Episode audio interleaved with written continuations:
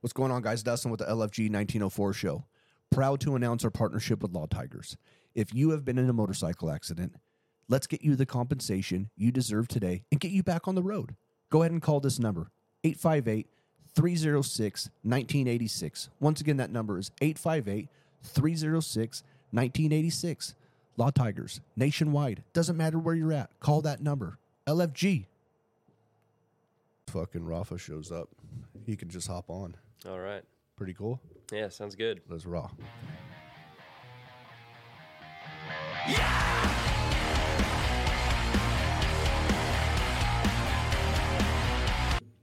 All right, just like that. Easy. Yeah, I mean, I'm supposed to turn this little knob down, but uh, you know, I'm not really. You know, I'm still kind of new to this shit too. You know. Yeah, you just the DJ pad. Just Yeah, my my, you know, Graf. He's the one that ran all this shit before, so now I got to fucking figure it all out. yeah, you got to pick up the bits and pieces. All right, guys, welcome back to the LFG 1904 show. Uh, Rafa's not here, of course. He's fucking late as usual. I love saying that. Uh, today's guest, guys, we have uh, we got a friend of the show, a friend of our LFG. Um, we uh, I'm excited. I'm excited, Dane. I appreciate you coming on. Yeah, Um, happy to be here. I got so many questions for you. I mean, for starters, like I was telling you before the show, we have so many downloads and follows. Let me take these stupid glasses off. you know, from Australia, and I, I mean, I have so many questions about that. Like, how long have you been here, and um, why'd you leave? You know, Yeah, I mean, I've been living here full time for ten years now, and before that, I was coming out here for six months out of the year for like seven or eight years. I first came out here in two thousand eight. okay, and I moved or I came out here to to be a pro skater. It was just like the being from Australia and so far from where the industry is. That was like the the the path that everyone takes to try to be somebody. You gotta you get to the top in your country where you're from, and the the limit is only so high out there. The industry is only so big. You can't support yourself. You can't make a living, or you couldn't at least back then. That was before social media really took off or anything Right. like that. So you would have to come to the United States to pretty much start again. You get to the top in Australia, come here, you get to the bottom, and then build your way up. Once you get back out here, I guess in 2008. Yeah. that's fucking crazy. So, in retrospect, you have to be really fucking good because you're winning over two. Yeah, I mean, I mean, multiple people. I don't know if it's necessarily good because you got to think of skateboarding. It's almost like an art. You know, it doesn't really matter. I mean, obviously there's levels to it, but it doesn't matter how good you are. It's persistence, uh, the personality, the uh, there's just so many other things that go into it to make you uh, a sponsorable person and someone that people will back. Right. You know, like there's people that are out there that are just incredibly talented, like so good you wouldn't believe it. And they have no backing because they're either boring as shit or they're just not cool or the way they look while they're doing the really hard stuff is not cool or right. which is good and bad. I don't know to be that judgy of people and be like, no, fuck them. They dress like this. They look stupid. It's like, Mm. I don't know. It's like a, it's almost like a double edged sword. Sometimes I'm on the I'm on the other side of it where I'm like, yeah, like fuck that person. They look stupid. And then I'm like, why the fuck am I being like that? Like, why? Yeah, what do I care what he looks like? yeah, exactly. Poor guy. Yeah, Yeah, but I, I guess that just goes in with any sort of, uh, I mean, even with like sports, I guess it would be the same thing. I mean, Mm-hmm. your looks have a lot to do with, you know, what you're doing. So, for sure. yeah, that's funny. So, I mean, like I was saying to you before, we had uh, our friend Jake that was on on the show too, and he was some, he was saying something similar to that. I mean, there's just only so much room in Australia to Mm-hmm. to really grow, and you have to, you know, break away from that and and move to the states. And he was doing the same sort of thing before he got hurt. So he was coming here on, I think I don't know, some sort of visa. It wasn't work, but it was something to where he could be here for a few months, and then he would have to go back home. Yeah, yeah. It's the same as I had. It was God. the ESTA visa. Yeah, he was saying when he went back home too, they would fucking jam his ass up over there, Mm-hmm. search him fucking high and low for I drugs. I never got um any of that when I was going back to Australia. I got it here a few times coming in because I'd go, I'd be here, spend three months here, and then go home for a week, and then come back for another three months again. And they were like, "You were here last week. What are you doing back?" Right. So they'd pull me into the secondary and search through all my shit and be like opening my Facebook pages, checking my messages, see who I've been talking to, to like make sure I'm not orchestrating drop offs or anything like that. You know? That's wild. Yeah, they go. that they, they, go can in. grab your phone. They'll go right? through all of it. Yeah. Yeah. And I mean, I'm sure it's one of those things where it's like they would need a warrant or something if I'd said no. But like for them to get that type of thing, it'd be nothing, you know? It's like this guy was gone Right. for a week and he's back. And that's like, oh, yeah, such his shit. Fuck it. Right. Right. Right. so, right. yeah. God, the Australian government don't fuck around too. Yeah, they don't fuck around. No. No. Not I mean, one they're, bit. they're real gnarly about importing shit too. Like, when, especially when it comes to animal things or like food products, they're like super worried about the agricultural and like the, the native animals and things. Like, Mm. I have a dog here and I've looked into moving back home and taking my dog with me.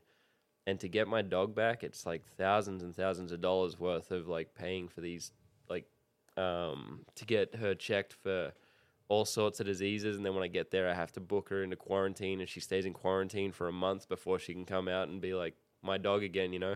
Wow. And I can't imagine like leaving my dog in like a quarantine facility in Australia when I get back there for a month. Like, I can't fucking leave someone else with my dog for a month. Right. Yeah. For a month. Yeah. Wow. Yeah, That's they'd- insane. They're they're serious about it. They're heavy. Jesus fucking Christ. I don't know if you remember uh, when Johnny Depp was uh, with like fucking Amber Heard or whatever. They went out there on a boat and they took their dogs with them, and the Australian government threatened to take their dogs and put them down for smuggling their dogs into the country. No way. Yeah, they had like a uh, it was on the news or whatever, and like whoever's in charge of it, the importing animals shit was like, Really? "We're gonna take your dogs. We're gonna kill." We're gonna kill your fucking dogs. Yeah, it was pretty. It was pretty real. It doesn't matter who you are. No. No. Yeah. Johnny Depp, your dog's gonna die. Exactly. It doesn't fucking matter. Yeah, Man, that's around. wild. They do not fuck around. Uh-uh. I mean, it's obviously because there's been what for disease and other things, right? Because it's an island. I mean, Yeah, it's, That's a, what I'm it's an assuming. island. Um, I mean, I guess it's just we love our animals out there too. It's like you, True. you want to protect our native. Like we kill all those kangaroos, then how are we going to get tourists down there to bring us money? right? totally. Yeah. Well, it's like the fires, you know, that happened. I heard a lot of koalas died. Mm-hmm. That was terrible. Yeah, that's. I mean, you think of Australia and you think of kangaroos and koalas. exactly. you know? Yeah. No, we we definitely take pride in our native animals. Right. Yeah.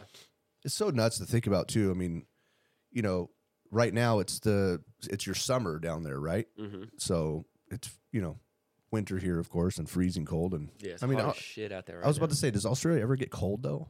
Uh, yeah, it's pretty similar to here. It's like Oh, okay. California. Like, I mean, where I'm from, at least. Like, I'm from Sydney, so in the middle of winter, it gets like, it gets pretty rainy and it gets pretty cold. It'll be like around this temp. Oh, okay. Yeah.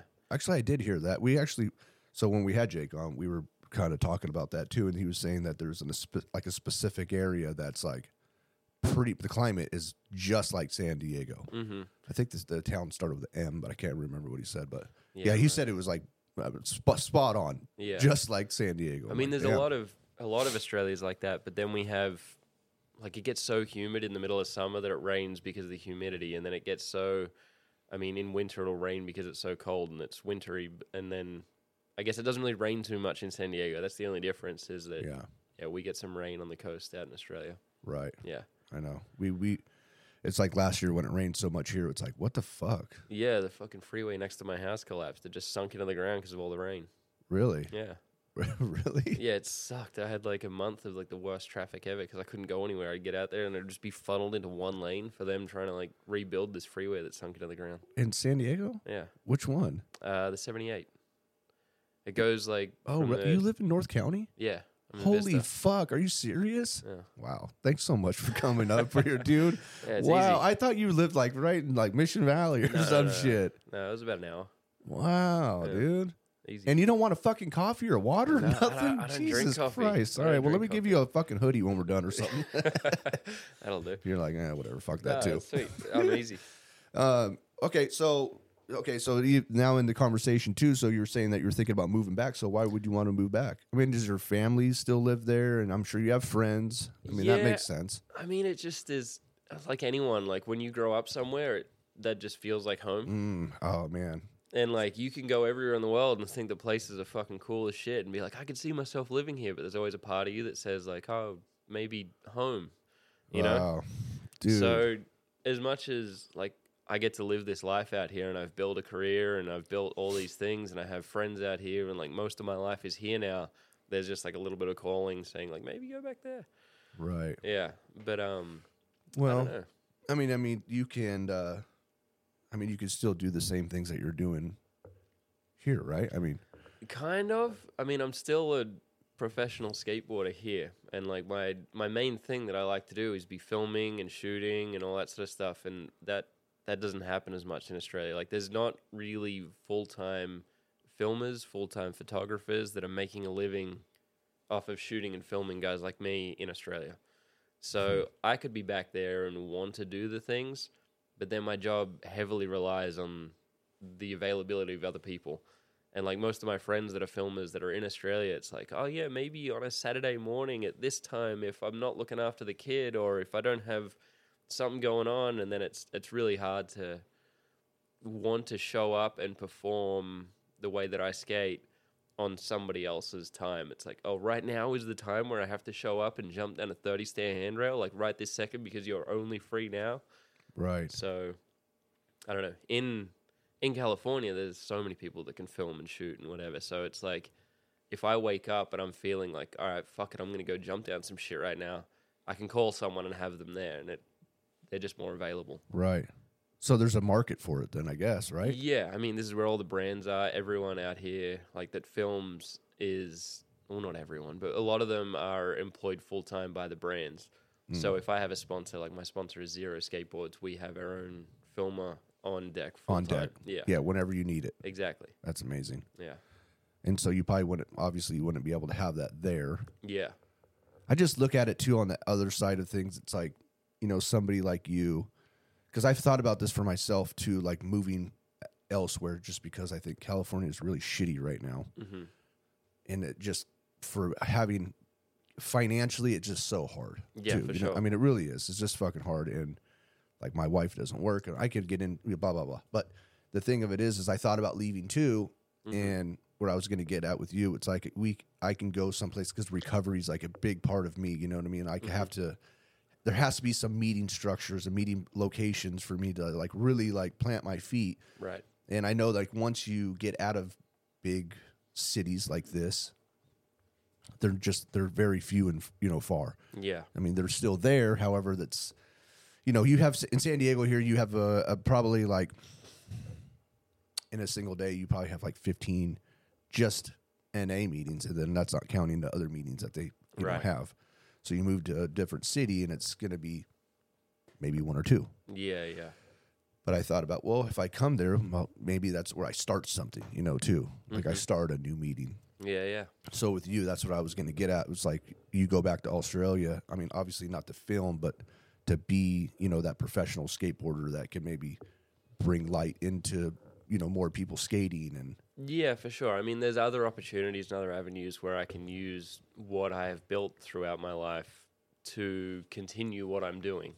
But just at this point in my life, I want to be selfish and just be the guy that skates and films. true. Yeah, and it's hard to like, like obviously that has a time limit on it, which I don't know when that is going to run up, but I don't want to end it prematurely just because. Like, Australia's always going to be there. Home's always going to be there, and I could be stuck here until I'm 50 and then say fuck it, I'm going to go back and retire out in Australia, and that'll be cool. But um, I don't know. When I first got into this, like no one really was still skateboarding at a professional level in their 30s. And now I'm 36 and I'm still going and I can't really see an end to it. I don't want to end it. I want to keep going still. So I don't know when I first got my like first real visa to move here, like the um, P1 athlete visa is what I'm on to live here. When I first got it, I got a 3-year one because I was like that's all I'll need and there was an option for a five year as well. And I just I only got the three year because I thought that was going to be it. I thought I was going to be here three years. three years, the career was going to be done, and I'd leave. And um, now I'm on my third five year visa.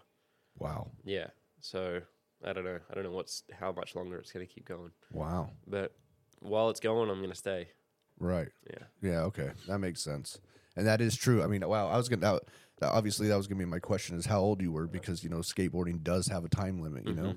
I mean, you can only fucking fall down so many times before you're like, fuck For this. sure. I'm 42, bro. And if I fall down right now, I'm like, holy shit, my fucking hip, my knee, my back. I mean, I'm the same. I've had all the all the injuries. I've done everything. Like right now, I'm I've been dealing with a knee injury for the last nine months, and I'm actually about to go down to Tijuana to get uh, stem cell treatment in my knees. and so that's gonna be that's gonna be interesting. Like depending on uh, how that goes, I feel like that could add a few more years to how everything feels. I've heard good results, so Very looking, good results. yeah, I'm looking forward to going getting that. Um, but yeah, I'm gonna go go do that. Spend a week down there at a, a stem cell place. I think it's called CPI Yeah. Stem Cells, and um, yeah, just try to get these knees working again. Do you know anybody that's done stem cells? Uh, yeah, I know a few. I've had I've Yeah. heard mixed results though. Like I've had um, my friend Andy Mack. He went out to uh, Colombia and got stem cells in his wrists. He had like terrible wrists from skating his whole life. Yeah. and he said it was amazing. And then I've had another friend who had their knees shot, and then they said it was great. And then I know someone else that had their ankles done, and they said it was nothing. They didn't feel any difference. They didn't Hmm. feel any benefits from it. But I don't know. I'm I'm willing to try anything because Exactly. I mean the things missing, the damage in my knees is um it's mainly cartilage damage, and Mm-hmm. cartilage doesn't grow back. There's no like surgeries. There's no PT. There's nothing you can do to make that turn around. Right. So um, I'm gonna try the stem cells. The stem cells are supposed to supposed to regenerate a little bit. Yeah. Yeah. So I know. I I um I mean I heard on a podcast that somebody did it for their uh, lower back and like basically you know where they would fuse mhm. and that person was saying like he feels like a whole new person, yeah, which is fucking amazing to think about. I mean, but he, same thing. He went to TJ too. yeah, yeah. My buddy um, Chris, he's going with me. We got like a little package deal where we're just gonna go and hang out together down there for a week and um, get these treatments. But he's getting his lower back done. He's got lower back issues, and it stopped him from skating for the last few months. So Wow. hopefully it turns it around for him too. Wow. Yeah. That's it's so fucked off that we can't figure that out. I think there's a lot of like uh, stigma behind it. Like think about the U.S. and how weird uh, like the the views on abortion are, Mhm. and then you look at stem cells and it has this stigma of it coming from fetuses.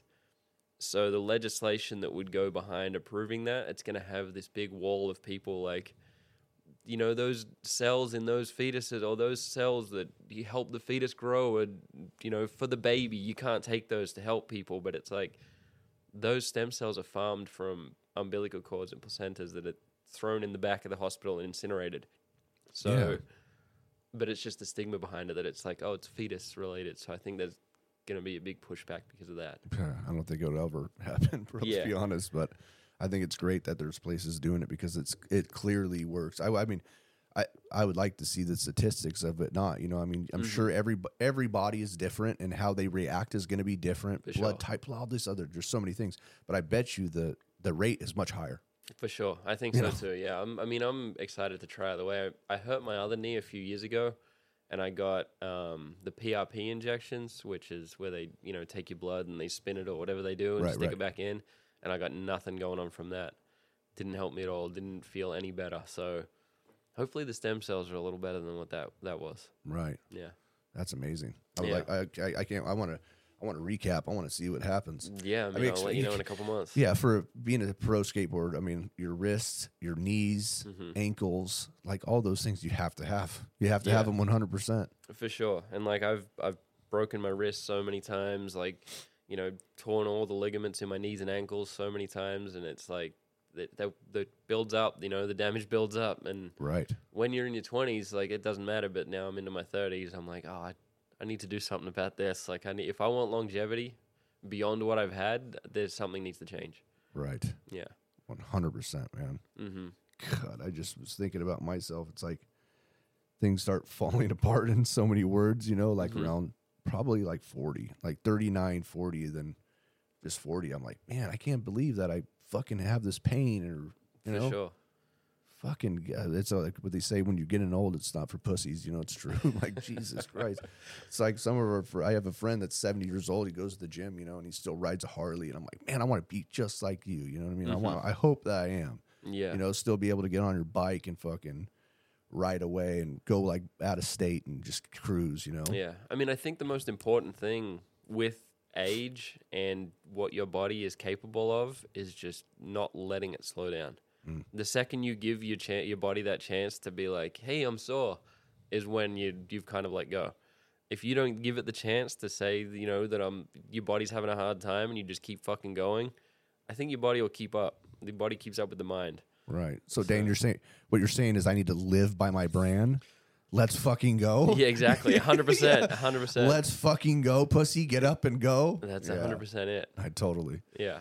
I know. I I, think uh, I'm really grateful that for my three jobs that I have, and you know, having kids at an older age, like I really am, because it's gonna fucking keep me to where I'm not gonna be able to sit on the couch and fucking sure. watch TV. You know. Yeah, there's no slowing down when the kids want to go outside and kick a ball around. You're like, shit, I guess I'm getting up to kick that ball around. Yeah. Or I mean, I have a, a wife that will be like, "Get your fucking ass up, Yeah, too, pussy." 100%, You know. So yeah. I mean, that's cool. I mean, for me, it's like I got clean at 34, so I have like I I feel like I'm catching up. Yeah. A lot of the things that I do. you Yeah. know, I'm I just- mean, I've I've lost myself for so long. You know. hmm I mean, that's like- a lot of years too of like more damage on your body than the average human too. Yeah. To wait until 34. Yeah. that's I know. cool.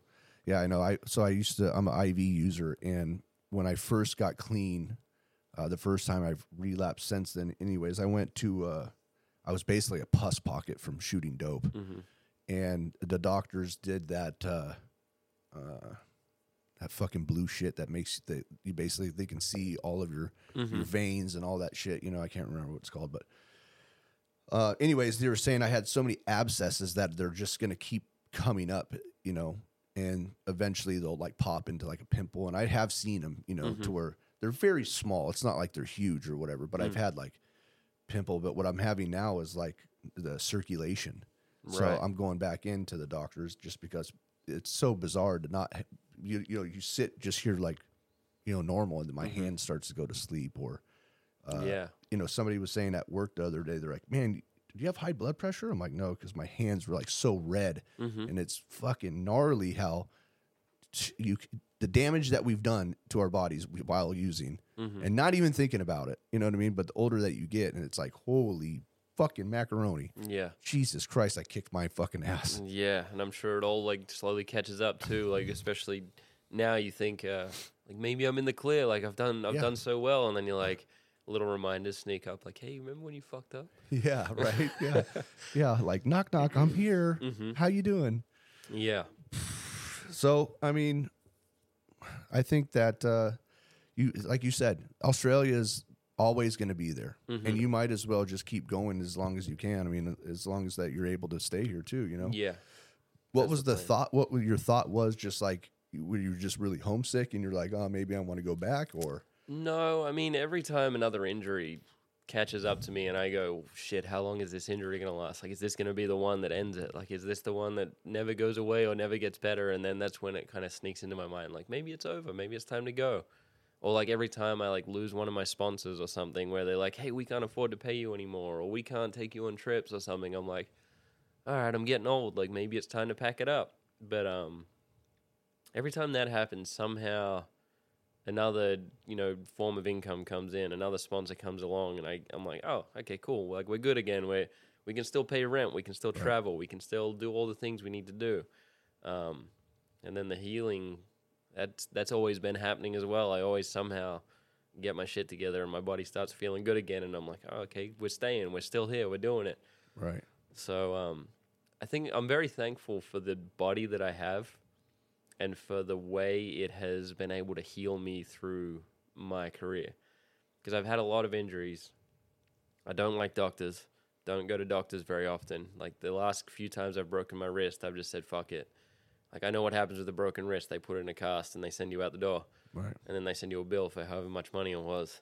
So I stopped going to doctors for that.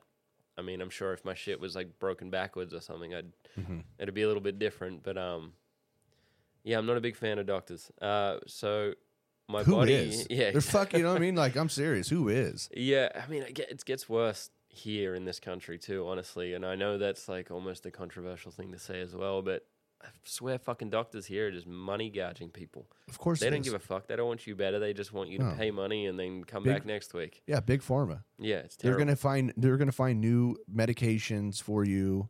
yeah, The moment that you say you have a headache, well, it could, or, or it's anxiety. yeah. you know what I mean? It's Like, twelve different fucking. Yeah. Yeah, yeah, Yeah, exactly. you can never say those sort of things hmm at, at, a doctor. I have anxiety. Oh well, have you? Let's get you set up with this shrink, and then here's this medication, and then come back, and then that medication gets you highly addictive, and then you're fucking Yeah, hundred percent. And then You you're stuck you're coming running- in here and spending yeah. money for the rest of your fucking life. yeah, Which I think is another reason that stem cells is uh, not legal here too. If they could actually stem cell people and it fixes things, there's no money in it for doctors. They don't they don't come back to the hospitals. They don't come back once you once you're fully healed. You know.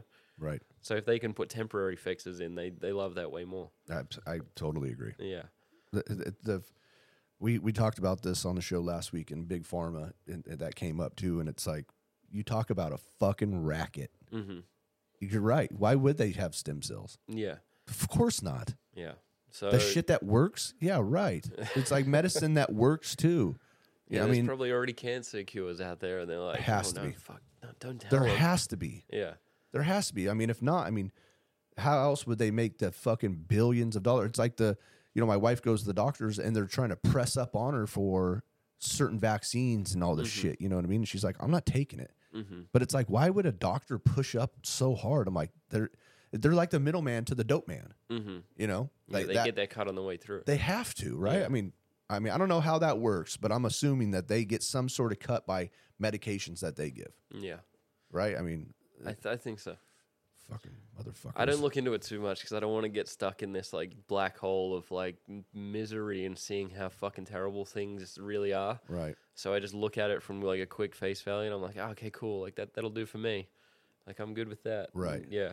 Yeah, I don't mean I don't have any facts either. I just know that some of the things that I've read, or you know, what other people, what I've a conversation with them, you know. So that's all I'm going off of. But I won't dig deep anyway. I feel like if I dig deep, I'm gonna go, holy shit, Yeah. Exactly. I don't what wanna, the fuck? I think I'd I'd rather live in like this uh, ignorant bliss world where I can just be like, this is the decision that's good for me. The end. yeah, Yeah. I kind I I like that too. Yeah. Fuck it.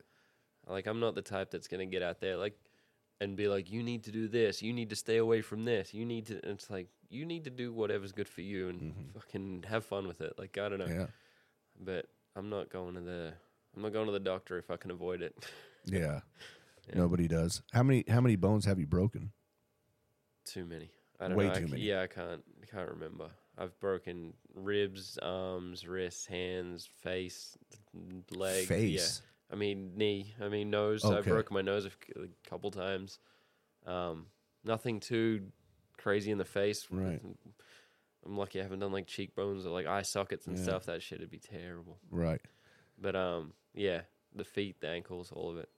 Yeah, that's probably a regular thing, right? Ankle. Yeah, yeah. Ankles are super common. I've been like pretty lucky with that.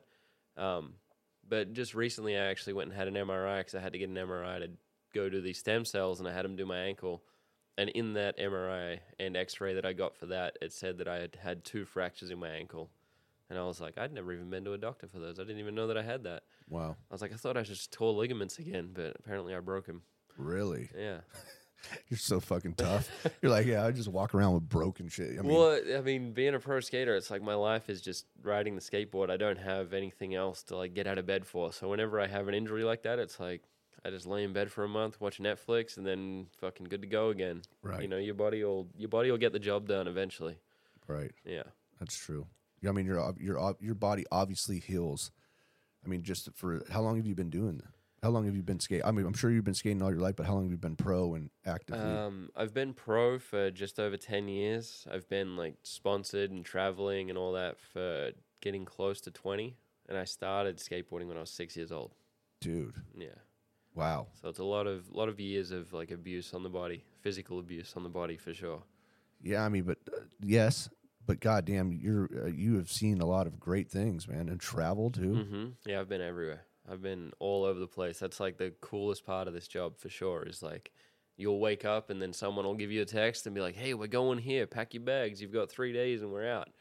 Wow. It's like, all right, fuck, cool, let's go. And it's like next thing you're in China or France or Taiwan or who knows where, you know? It's Right. Super cool.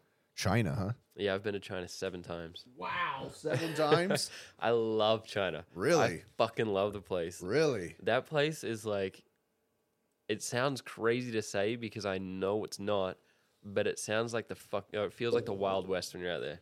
Really? You Really? can do whatever the fuck you want. It's like- Really? yeah, it But is- I would think the opposite. exactly because you've got like, I mean, obviously it's a communist country. Obviously they have like crazy like uh, laws for their citizens. Like they have the, the the what is it? The cameras everywhere. They got Yeah. like the crazy facial recognition shit everywhere. Yeah. which I have a funny story about actually. But as far as like going out there and just doing, dude, it is like a fucking the Wild West. Like the way people drive and act and like, I don't know. For skateboarding, it's incredible because you can just fucking walk into a mall and just be like, all right, fuck it, we're skating here today, and no one says shit. No one does shit. No one cares.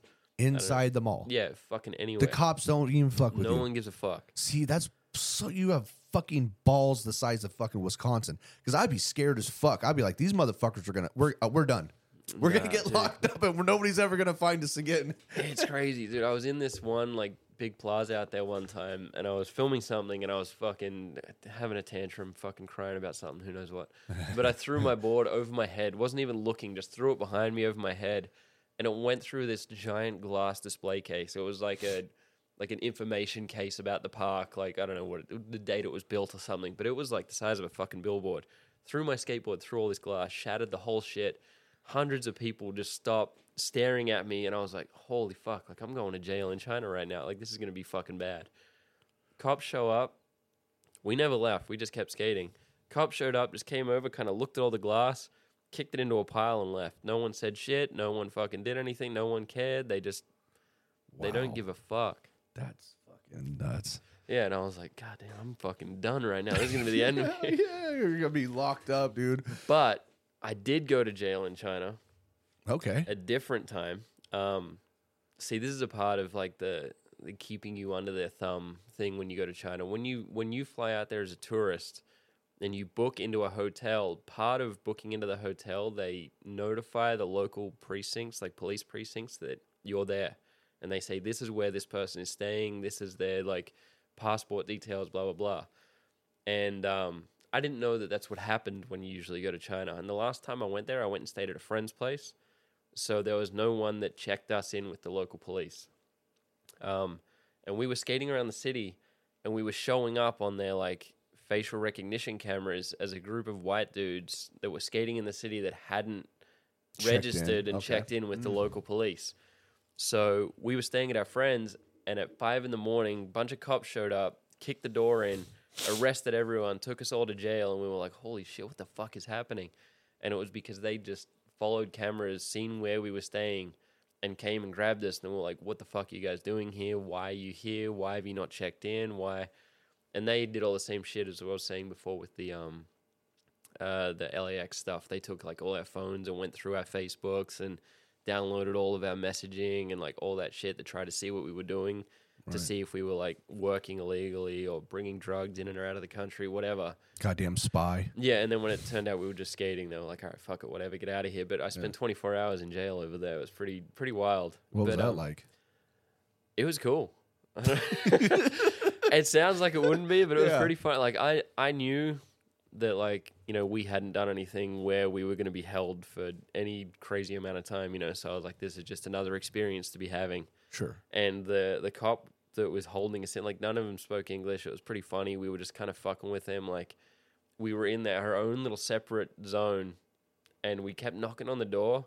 And the cop that was like watching our zone kept on getting up to check to see if like someone was knocking, but we were just like knocking on walls and stuff. And he, it was like a fucking old like '80s fucking you know war movie or something where they're fucking with their like prisoner of war like Yeah. you know guy. I don't know. It's pretty funny. And then this one dude came in. This was actually fucking crazy. But a dude came in that had been arrested. He was covered in blood and had super long fingernails, like had these crazy long, sharp fingernails. And we found out that he'd killed somebody with his like fingernail razor blade fucking shit going on. What? Yeah. So he was in the fucking cells with us, covered in someone's blood, crazy fucking thing. Like this dude is fucking hectic looking, What the and he fuck? turned out he'd fucking killed someone with his fingernail. With his fucking finger. yeah, it was insane. they didn't even have him cuffed up. They're just Nah, like, you're going like- here yeah, with these in the fucking skateboarders. and we were all like along one wall in this cell, and this dude's on the other side, and we're just like, all right, this is fucking crazy. What was the guy like? He was quiet. He didn't say shit. Really? Yeah, he was. He was a scary dude. Oh, But he was like a little guy, but just like yeah, but he had razor blades for yeah, razor blade fingernails and covered in blood. You were like, all right, don't fuck with that guy. yeah, yeah. Don't even look at him. yeah. It was like, wow. you know, when you see someone with cauliflower ear or something, you're Yeah. like, oh, they, they, Yeah, yeah, yeah. You don't fuck with that Nope. dude. They know what they're doing. No, it was like the same shit. You look at this guy, a little skinny fucking Asian dude, and he just had razor blade fingernails covered in blood. You're like, don't fuck with that guy. Yeah. Do Yeah. not even look his way. Yeah, exactly. It was like that. He killed somebody with his f- like. That's funny. I killed somebody with my bare hands, Yeah. literally my fingernails. exactly. Fucked up. But um, yeah, I don't know. They let us out, and it was cool. Wow. So fake the facial recognition is re- a real thing. Yeah, for sure. They they followed you from. So basically, you just have to check in. Well, but but when you go to a hotel, they check you in. Yeah, that's like a part of like checking into the hotel. They just like send you know the email to the local police, like, hey, these are our local, these are our guests right now, and like Got it. obviously when you check into a hotel overseas, you use your passport, like this is my ID, and they just send the scan to the police so they know exactly who you are, where you're from, when you got here, like all the things. Right. Which I don't know. It's it's crazy to think that they need that, but then on the other hand, like I kind of understand why another country would need that. Mm-hmm. But yeah, it's pretty pretty wild. I mean, I I, I I agree with that statement too. I mean, they don't they don't know who. The, I mean, I think that we should probably do some shit like that too. But then we'll be, you know, probably in the same category as them. But yeah, I'm sure that they. oh, hold on, the I'm sure we do. We just don't talk about it. I think I think The fucking the, our government does some fucking way out shit. sure. Don't get it fucked up. We know we know less than we know you know anything else. I mean, Mm-hmm. give me a break. I mean, that's the shit that trips me out. Is like obviously China, the communist country that is run by the CCP, is fucking hectic. Has so much gnarly shit going on where they're controlling and spying on their fucking people. But the United States does all the exact same shit, like buying information from all of our fucking like apps and social medias and stuff, and mm-hmm. like using it against us and using it to check in on us and all that sort of shit. Like the United States does that all the same shit all the time. and they're like, yeah, yeah, but we're a democracy. We're not a communist country, so we're it's different. It's like, is it? Is it mm-hmm. fucking different? yeah, it's not. Yeah, We all have facial recognition now with their damn phones. for sure. Like, Which that, is like, that goes that goes in some sort of fucking cloud or whatever the Yeah, yeah. fuck you want to call it. I Yeah. guarantee it. yeah, I mean, the phones could listen to you. y- We can go down this hole. You know what I mean? They're fucking. They could be listening to us right now. For I mean, sure. it's been a fucking fact that people get fucking jammed up from Yeah. their phone, and it just it's in, you know, it's Yeah. on the it's on their person or it's right next to them, and they can hear whatever the fuck they want. So hundred percent. the difference is that China is just very loud. I mean, it, and another thing is, is that's what we're hearing, right? So our, our government is saying this is what they do, which is probably true, Yeah, right? A mo- majority of it has been facts. However, our government does the same shit. They just don't talk about it. yeah, yeah, hundred percent. Fucking funny. Yeah, it just depends what light uh, the government here wants to paint. You know, those other countries in. It's like, what do, what do we want our people to think of these countries? Right. And then that's what they'll tell you. All right. Yeah, Well, I mean, I know when it comes down to, uh, you know, China and and shipping the fentanyl across. I mean, I know that that's pretty fucking real. I know that that's where, you know, they make it. I'm I'm sure that you know Mexico has probably figured out how to do it too. But I know majority of that shit that's getting shipped off. I mean, now our our borders are so wide open to where it's like, who knows who the fuck is coming in here. Our friend, our friend. uh uh, that's he works for a um, fire sprinkler company, and he's working down at the border right now in all locations. So like he just so happened to be at Tecate, and he was talking to a border patrol agent. He was saying how majority of the people that are coming across now are, are I mean, there's this Hispanic people are they don't even come across right now. It's all Middle Eastern and Asian and um, Japanese, or I'm sorry, Chinese. So and it's you know a lot of women, and then there's it's all um, uh, men, Middle Eastern men that are coming across. So Yeah. it's, it's fucking gnarly. It's gnarly. So I mean, it's people that are coming across it, then also obviously drugs that are just flooding this market like crazy. I mean, it's crazy when you think about like those borders are open, there's drugs coming through and there's people coming through from all these different countries because that's like the easy access point. But then when you hear about the drugs and the people coming through, it's all painted in this really negative light, I feel like. And then there's people that are coming from like that are full on refugees coming from the most fucked up places and they come through in the same load of people that are coming through with drugs and you're like, fuck all those people. But really it's like fuck, we should probably help a lot of those people. Sure. I don't know. It's it's a weird one. It's a like you put those borders, they made them harsher, I guess, and um, yeah, I don't, I don't know. I, I don't know what the answer is because obviously people need help, and the borders are also kind of imaginary things that were put up by people fucking years and years ago anyway. Mm-hmm. And it's like, you know, 400 years ago there was no fucking border there, but there was also no drugs going either way, no guns going either way. There was no, I don't know. Yeah, I agree. The borders are a, such a strange thing because it's like a made up concept, and for what? I don't. Right. No. I mean, I, I, I get what you're saying. And I know that there's a lot of people that definitely come here and they need help. hmm And the thing about it is, it's like, it's like guilty by association. You know, I think Mhm. that, and I hope that I'm wrong, but I feel like there's going to, something will happen because of this. And there Yeah. always is. You know, there's always some sort of fucking outcome that happens. And, and hopefully it doesn't, you know, but I feel like there there might be something that could pop off like a September 11th. But, you know, that's maybe just me thinking Mhm. fucking, you know, negatively or scared, you know, Yeah. basically. But I don't know. I think the borders are fucking fucked off. And I think I agree with you. There wasn't any border. I mean, nobody tries to run up to Canada. It's No. still, you know what I mean? So, Yeah. I mean, I don't know. Well, uh, how long? How long? I know you. I know you've been clean and sober. So how Mhm. long have you been clean and sober for? Um, honestly, it's been a lot of my life. Like I, I, I stopped drinking and partying and all that, that shit when I was still in high school, and um, it's funny because I I feel like I got this really big jump on sobriety, and I got a really lucky jump on it. Like I got to avoid it before it became anything super detrimental in my life. Mm. And I had all these really good examples in my life of why I shouldn't do that. And like when I was uh, when I was 10 years old, my dad killed himself. He was an alcoholic and he was always depressed, clinic depression. Killed himself right before my 10th birthday.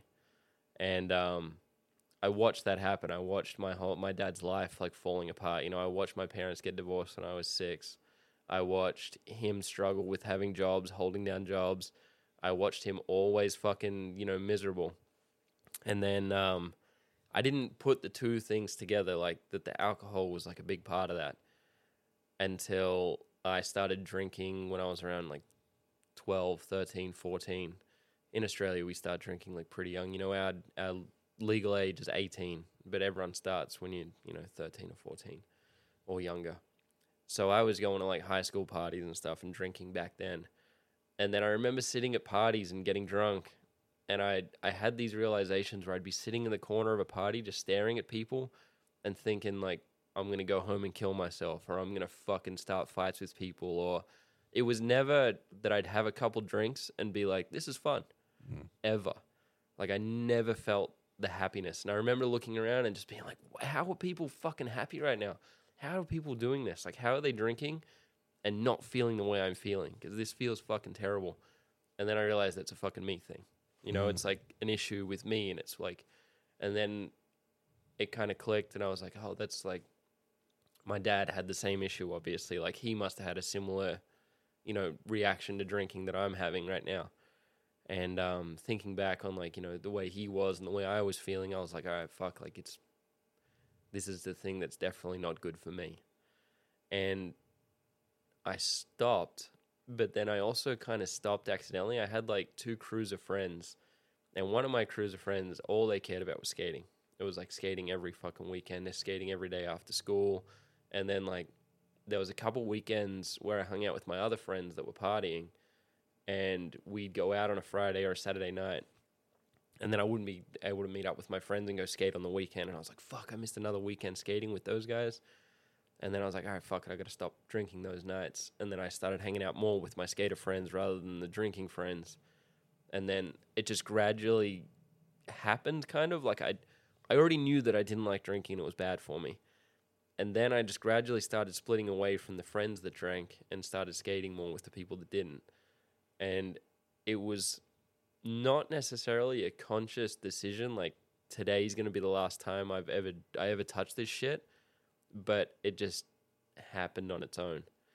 And I think um I mean I think I was fucking super lucky for that to have happened like for me to have had a different path to follow.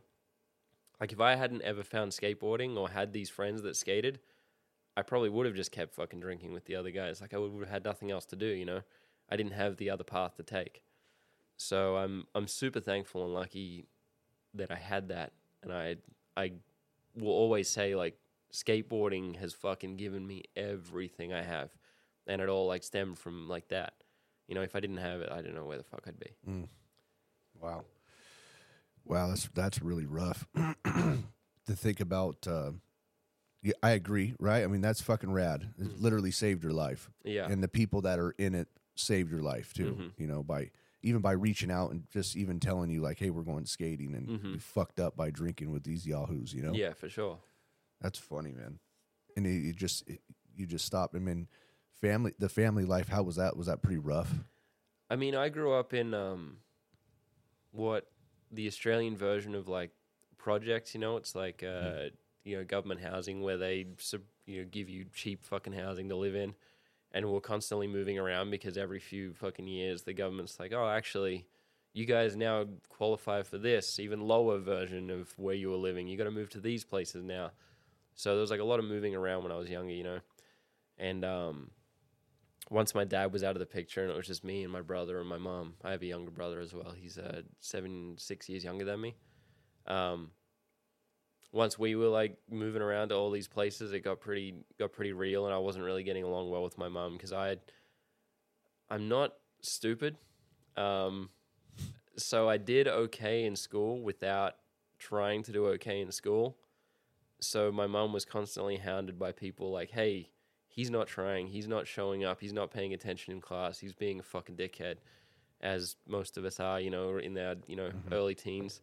Um, so I would constantly get into these fights with my mom. My mom didn't really understand why I was always going out skating, and I'd like disappear for days going out with my friends skating. You know, we'd be, I'd do trips down to Melbourne, which is. Uh, a 14 hour drive from Sydney. So we'd like get some friends together and just disappear to Melbourne for a weekend or whatever. Like fuck off and go skating down there, and I wouldn't say shit to my parent, like to my mom. Yeah. So I didn't have a good relationship with her because I was a fucking shithead, and she was also kind of a mess just from, you know, struggling her whole life as well. You know, like, uh, she splits up with my dad or whatever, and then she's a single mom looking after these two, me and my fucking younger brother, who's also a dickhead. He was terrible too. Um, you know, so she was having a hard time, and there wasn't.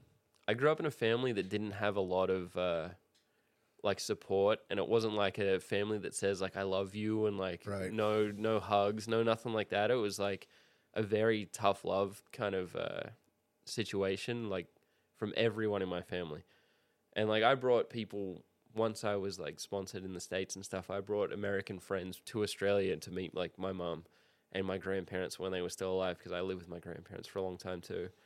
And I would introduce like my friends from here to my family, and they were like, "Holy shit, your family are fucking assholes," because they have. Um, well, I grew up thinking tough love, Yeah.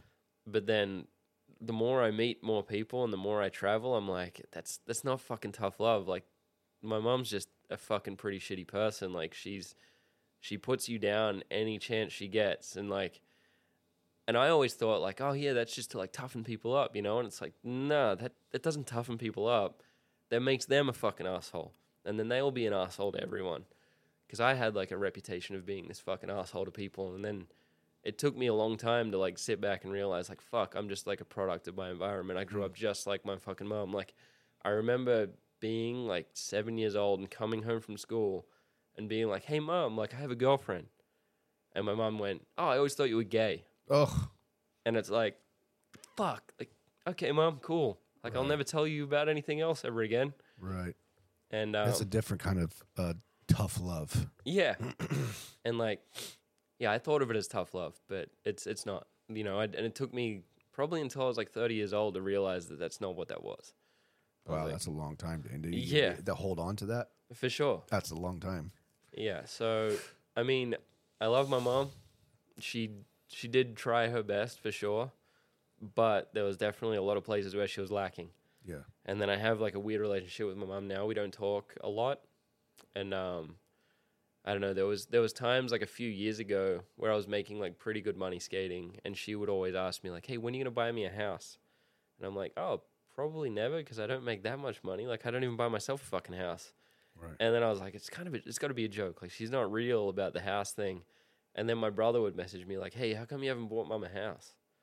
And I'm like, "Because I don't, I don't have fucking money. Like, what do you guys mean?" And they they were dead serious. Like, because my brother, he's uh, he's 30 now. He still lives with my mom. Um, he's been in and out of jail. He he's got some problems. He's got some shit going on. But they they sit there and they resent me because I got out. You know, like I I stopped drinking. I left. I left the country. I fucking followed this path. Like my mom works at a supermarket and my brother was working at a supermarket most of his life too, just stocking shelves. And they haven't ever left where they are. They've never traveled. They've never seen other things. They never had a dream they've pursued. They never had any of the things. Right. And they see me somewhat successful pursuing this dream that I had and they they probably wouldn't admit it, but they fucking resent it for sure.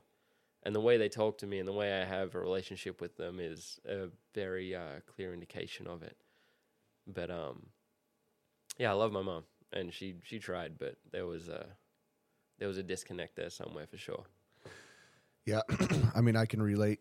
You know, what my my upbringing wasn't the best too, Mm. and I, uh, you know, I gave my mom an amends, and that, that's all I really talk about. I wrote her a letter, and I basically said, um, "I forgive you," hmm you know, and I really do, and I don't hold on to any resentments because I lived a very long time with many resentments, and there's Mhm. some things that still pop up, you know, and uh, you know, it's uncomfortable hmm right? I mean, family trauma is fucked up for sure. because what happens is we just, you know, we just put that on other people.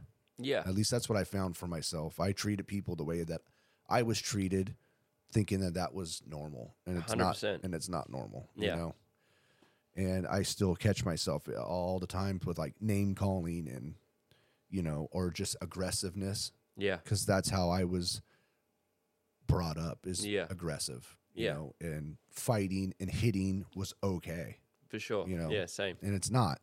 Yeah. I get triggered, Dane. Like uh, I, some of my friends know, like my stepdad used to fucking wallop me in the back of the head, Mhm. like you idiot, you fucking dumb fuck, whatever. Yeah, yeah, And so like people like touch the back of my head, and it triggers me sometimes to where I get into like a fucking rage. hmm And I mean, not so much anymore. It's funny, and, and it's really stopped happening ever since my son, because my son will just keep walloping me in the head, you know, and slapping me. And uh, my wife brought it up. She's like, "Wow, you're not like getting mad," and I'm like, "I forgot," yeah, yeah. you know. But Like gets reprogrammed when it's coming from that instead of yeah, yeah, but that that's um, that's really that's really tough because they uh, they probably hold some fucking resentment towards you Mhm. and assume that you're just some rich skateboarder.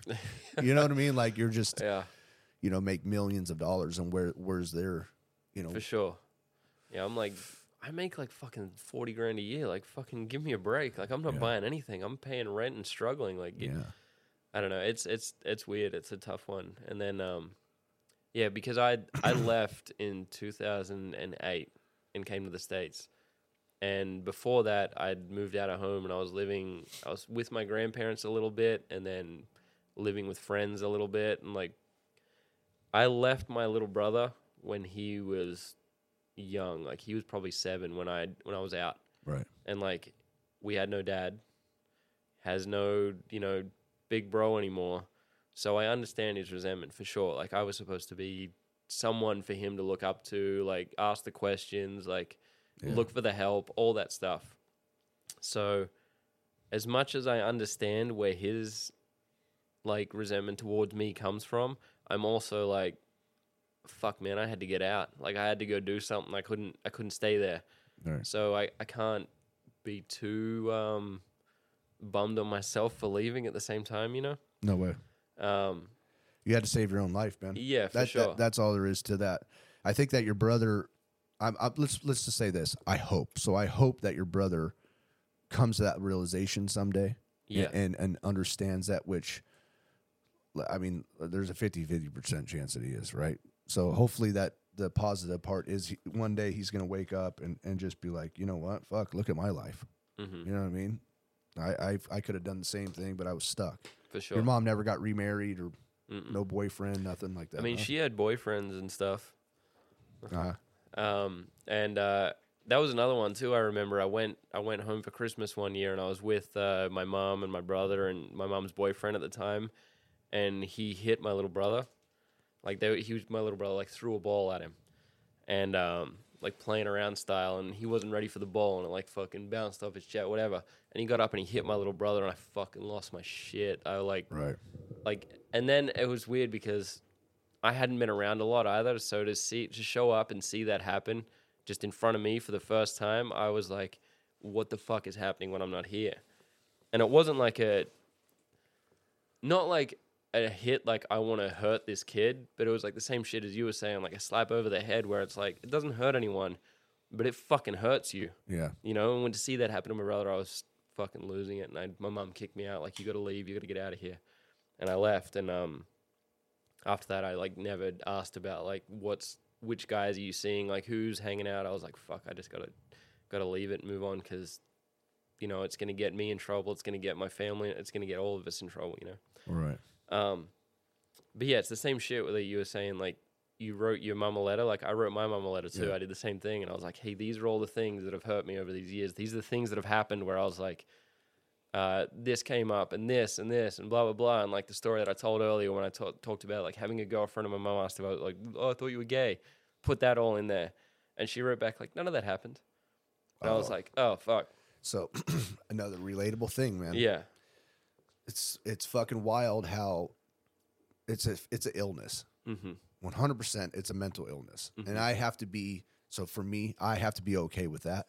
Mhm. But uh, there is so much memory loss, I should Yeah. say, right, to where that there's there's not even a conversation or that never happened. So I mean, I've heard that too of like, ah, what do you what do you mean? yeah, You know what I mean? And that's uh, it's really hard because it's like I know, like I remember what happened. yeah. You know, and it's really tough because then where you know where do you go from there? Yeah, I mean that's what happened. Is like she, my mom messaged me and was like, "Hey, like we don't talk much. You don't come here to see me much. Like what's going on?" Like she wanted to know.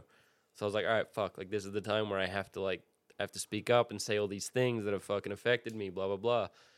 I wrote it all out, wrote this long thing, and she was so dismissive of the whole thing. Like, nah, that's that's not how that went. That's not how I treated you. That's not how. What's going on, guys? Dustin with the LFG 1904 show. Reconstruction Rescue is your best choice for flood restoration services in San Diego County. With years of experience in the industry, their dedicated team of project managers will work hand in hand with you from start to finish, specializing in home insurance water damage claims. They take on the headache of dealing with your insurance company so you don't have to. Call this number today for a free estimate 760 891 9919. Once again, that number is 760 891 9919. Reconstruction Rescue. Y'all know the deal. these things and I was like, well, fuck. Like if that's your stance on it, then like this is our relationship now. Like I'm not mad at you. I fucking love you. You're my mom, but like this is how it is. There's going to be a distance there. There's going to be a disconnect between us, and like that's that's it. Yeah. And um, Yeah, Yeah. that's tough. That's tough too. I mean, at the same time, we just we love our family because it's our family, for sure, you know. And I, I would do, I still would do anything for my mom too. yeah. And I mean, for, if you my know, mom for my called me and needed help with something, I'd be there and I'd try and do everything I could to help. But Yeah, there's uh, there's a lot of um, you know f- you know I had to like take it easy on myself too because I Mhm. was not having so many expectations because as a kid, a boy always loves his mom, you know, Mhm. at least for me, and I just wanted that instant gratification and I wanted that love and I wanted all of these childhood things even to happen when I expected I expected something like that in the leather, which I got some really good I got some good feedback from it. I really did. yeah, Um, but my expectation was too high. yeah, and you know the more times not when I have too many high expectations, I, they always fail. You know, Yeah. then I just get hurt again. Yeah. I mean, I'm I'm definitely this sort of person that preaches that almost where I'm like, don't put expectations on your shit. Just fucking live your life and see where you end up. I don't know. It's like the more expectations you build, the more chance you have of like hurting yourself, bumming yourself out about something. Right. I don't know.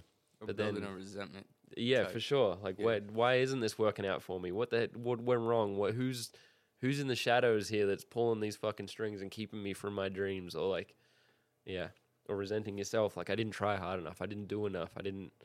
Mm-hmm. Yeah, the expectations are a weird one. Not to put expectations on your expectations. Yeah, that's a that's a perfect line. Yeah. I mean, that, I, that's something that I 100% try to work on Mm-hmm. is expectations because I have way too many high expectations, Mm-hmm. you know, and it's like I shouldn't expect, I shouldn't have it. I shouldn't even think Yeah. about somebody else's shit. Yeah, yeah, Never, for sure. fucking never, ever. Wow. And so, uh, yeah, that just sucks. I was just thinking about your brother, you know, like that was uh, during my process of using and fucking around and getting incarcerated, getting out, getting Mhm. high again, blah, blah, blah. I just, my sister, we're four years apart and I just killed her, you know, Mm-hmm. and, um, getting that relationship back has like been such a fucking blessing. Mm-hmm. And, uh, I just, I hope that you can get that too with your brother because that's all you guys have Yeah, for but sure. he's i think that it, he's so stuck i mean if he's living with your mom too Yeah, it's weird. They're like a little echo chamber of each other. Like, Yeah. yeah, he's still not here. He's still not helping, and they're like, yeah, he's not. And Yeah. it's now fuck him huh Yeah. Hey, how dare him that rich guy living in california Yeah. See, one of the last times too. This is a funny one. I went back to Australia for summer right before COVID, and um, while I was out there, I bought the little camper van. You know, like a fucking a little uh, RV. like sprinter van RV style thing with like a bed and everything in the back. Because my mom was always like, "Hey, I'd love to be able to go camping. If you buy one of these things while you're here, you can use it while you come out for the summers." And then leave it with me and I can go camping through the year. So I was like, all right, yeah, cool, good idea. So I bought a fucking car, left it with my mom. And then about a year later, while COVID's on, I got into this fight with my brother and he's like, you buy this fucking car and just dump it in our yard and expect your mom to look after it and blah, blah, blah. And I was like, it was her fucking idea. She wanted it to go camping. I bought it for her. Right And then, yeah, it was like something that my brother used and weaponized against me to prove that I was this terrible person, you know? And it's like, what the fuck is my mom saying to you for you to think that? I don't know. It's it, there's some weird shit, and I, I like you were saying, like it's it, you got to forgive them and just be like, all right, there, there's something there, there's something they're missing in their life, and I'm the easiest scapegoat. I think is what a lot of that comes down to. Mhm. But I'll be a scapegoat. That's okay. yeah it's fine. yeah you're okay yeah. i mean I, obviously you've worked on yourself enough to where e- even writing a letter that's a hu- huge step hmm you know because most people just will just hold on to it Yeah. you know just fucking hold on to it Yeah. I mean, you get both sides too. Like you had to leave. You know, Mhm. I mean, you I mean, you had the opportunity to leave, hmm and you did. Yeah. So that I mean, that just goes back into the same, you know, first question I guess about you moving back there. You know, Yeah. like how would that be if you move back? Yeah. I don't know. I think um because I go back usually every summer. I didn't go back this year because I couldn't afford it. I'd spent too much money this year, and I didn't have the money to fuck off to Australia for a couple months. Right. Um, but I usually go back and I'll just hang out with friends. Like my best friend in the world is out there, and I'll go stay with him. He owns a house that's like on a little, uh, like a little river right next to the beach, and we'll go out there and just go fishing all day and hang out. So Right. when I go back there, that's that's kind of my spot. Is his place. Right. Yeah, And you visit with them. yeah, Watch the resentments. yeah. I'll just go. I'll just Watch go the hang out with my. judgment looks. I'll go hang out with my mom like a couple times. shit, I'll huh? get dinner or something and be like, "Cool, it's good to see you, mom. Like, I'm, I'm still here. I'm still your son. I still love you. yeah. Yeah, Still No- no girlfriend, huh? Like, Yeah, looks still like no- yeah, looks like my fucking thought was right. yeah, exactly. exactly.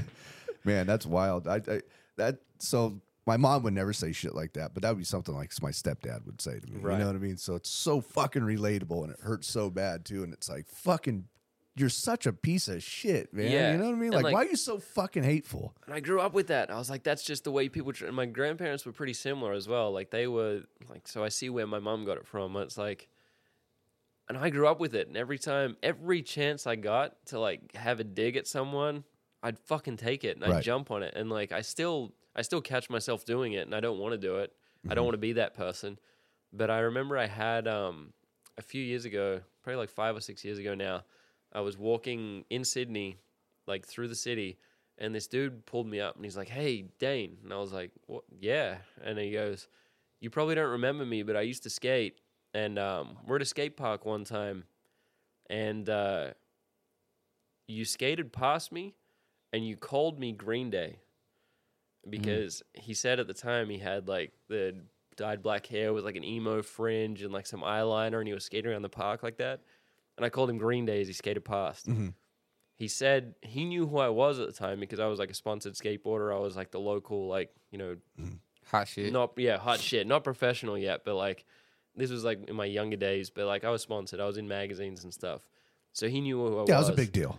Yeah, yeah, something like that. But he knew who I was, and when I called him Green Day, he was like, "Fuck!" Like that was a dude that I I really liked, someone I looked up to, and he just fucking like took a jab at me because of the way I looked. He said he went home and tried to kill himself. Oh my god. Damn. Yeah, Oh my god. yeah, and he pulled me up and he's like, "I forgive you now, but like that fucked me up," and that was like years of my life that you like, you were like the nail in the coffin that put me over the edge of wanting to kill myself. And I was like, fuck. Like, I never even, like, I never realized how much weight such a little fucking nothing comment Hmm. could leave on somebody. And him telling me about that, like, so many years later and being like, I forgive you and it's cool and, like, I'm in a good place now. But at the time, like, that was fucked. I was like, shit, yeah, like, I need to change and I need to figure out why I'm like that, where that came from, what and like I I looked at my family life and I'm like, oh, I know where it came from. You know, I I know exactly where the fuck that came from. Yeah. And um yeah, that's definitely something that like I've worked on for the last however many years of like trying to not do that or be that person anymore. Yeah. You know what? I mean, and to go back to what our first part of the conversation too, it's like that's relatable too. I mean, you've had thoughts of killing yourself too, Mhm. so it's not.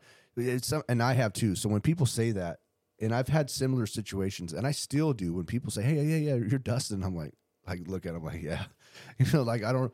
Do I need to apologize right Yeah, away? You know what I mean? You're like I'm Or- you, Dustin. yeah, yeah. I mean, it literally just happened last night. The guy comes to me and he says, "You look familiar," and I'm thinking, "Okay, where did he where did he see me at?" Mm. You know, and he goes, "You're married to Elise," and I said, "That's a great one." You know what I mean? yeah, yes, yeah, I cool. am. You Yeah. know, yes, I am. And she ended up going to school with this guy. Blah, blah. Okay. But a majority of the time, it's like, yeah, you know, that one time in you know in high school, you fucking threw me in a trash can for no Mhm. reason. Yeah. yeah, I'm sorry. I was a fucking asshole. Yeah. You know, I was a total fucking dickhead. Yeah. I mean, How long ago was that?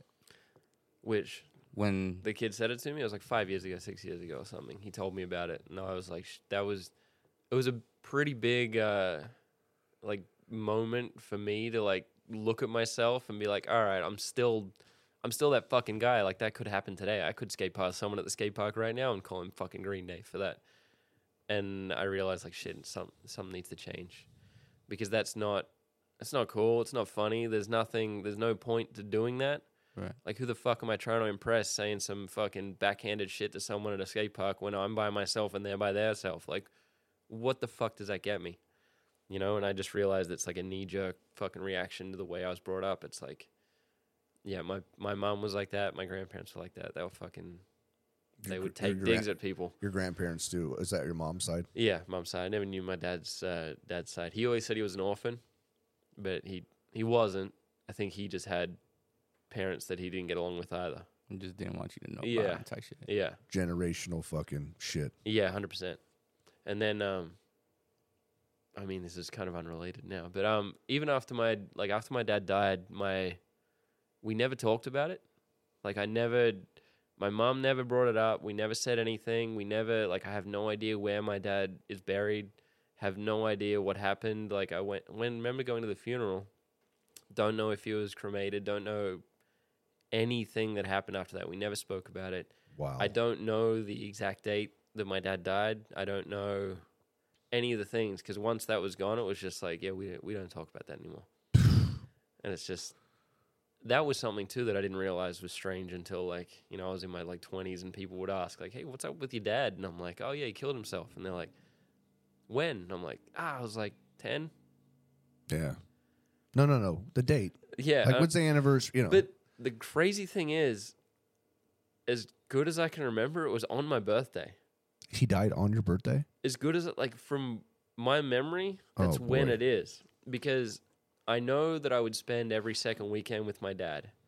And I remember wanting to go hang out with him on my birthday because my birthday was on the weekend. And he didn't want to see me on my birthday weekend. Mm. And that was the time I was supposed to be with him. And then I remember having my birthday party and my mom being like out in the living room, like bawling her eyes out, crying. And I was like, what the fuck's going on? And I think that was that was when it was. That was the one. Yeah.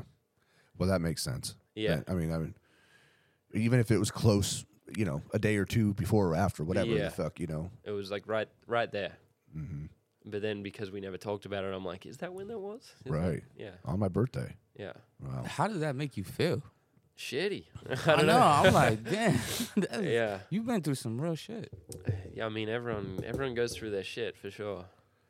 And I think that the levels of the shit are all relative as well. Like there's there's points that are like my lowest point that are- aren't shit on what you would think are other people's lowest points. So like there's Right. people that you know they fucking stubbed their toe on Wednesday and that was their lowest point, you know, and it's like that that hits them just as hard as like some shit that you know like my dad dying on my fucking birthday, you know? It's like everyone's lowest point is still their lowest point. It's all relative to each person. That's why it's like another important thing to not be a fucking dick to people for no reason because you never know mm. when they've hit, you know, Yeah. hit their lowest point. You don't know what the fuck people are going through. I mean, it's something what you said was like, I mean, hey, Green Day. I mean, you know what I mean? It's like, but it, it- the thing of it is, is like, you don't know what that person is going through, For sure. you know, and where they're at in their life. And, you know, maybe he was trying to fit that person, I'm assuming was just trying to fit in somehow. And, and Yeah. you're, and you're like an idol to him. And it was like fucking just devastating to, Yeah, it's like the perfect storm of like Yeah. fucking. or who knows what the fuck happened. His dog might have died that day too, and it just took everything out. Because a lot of times,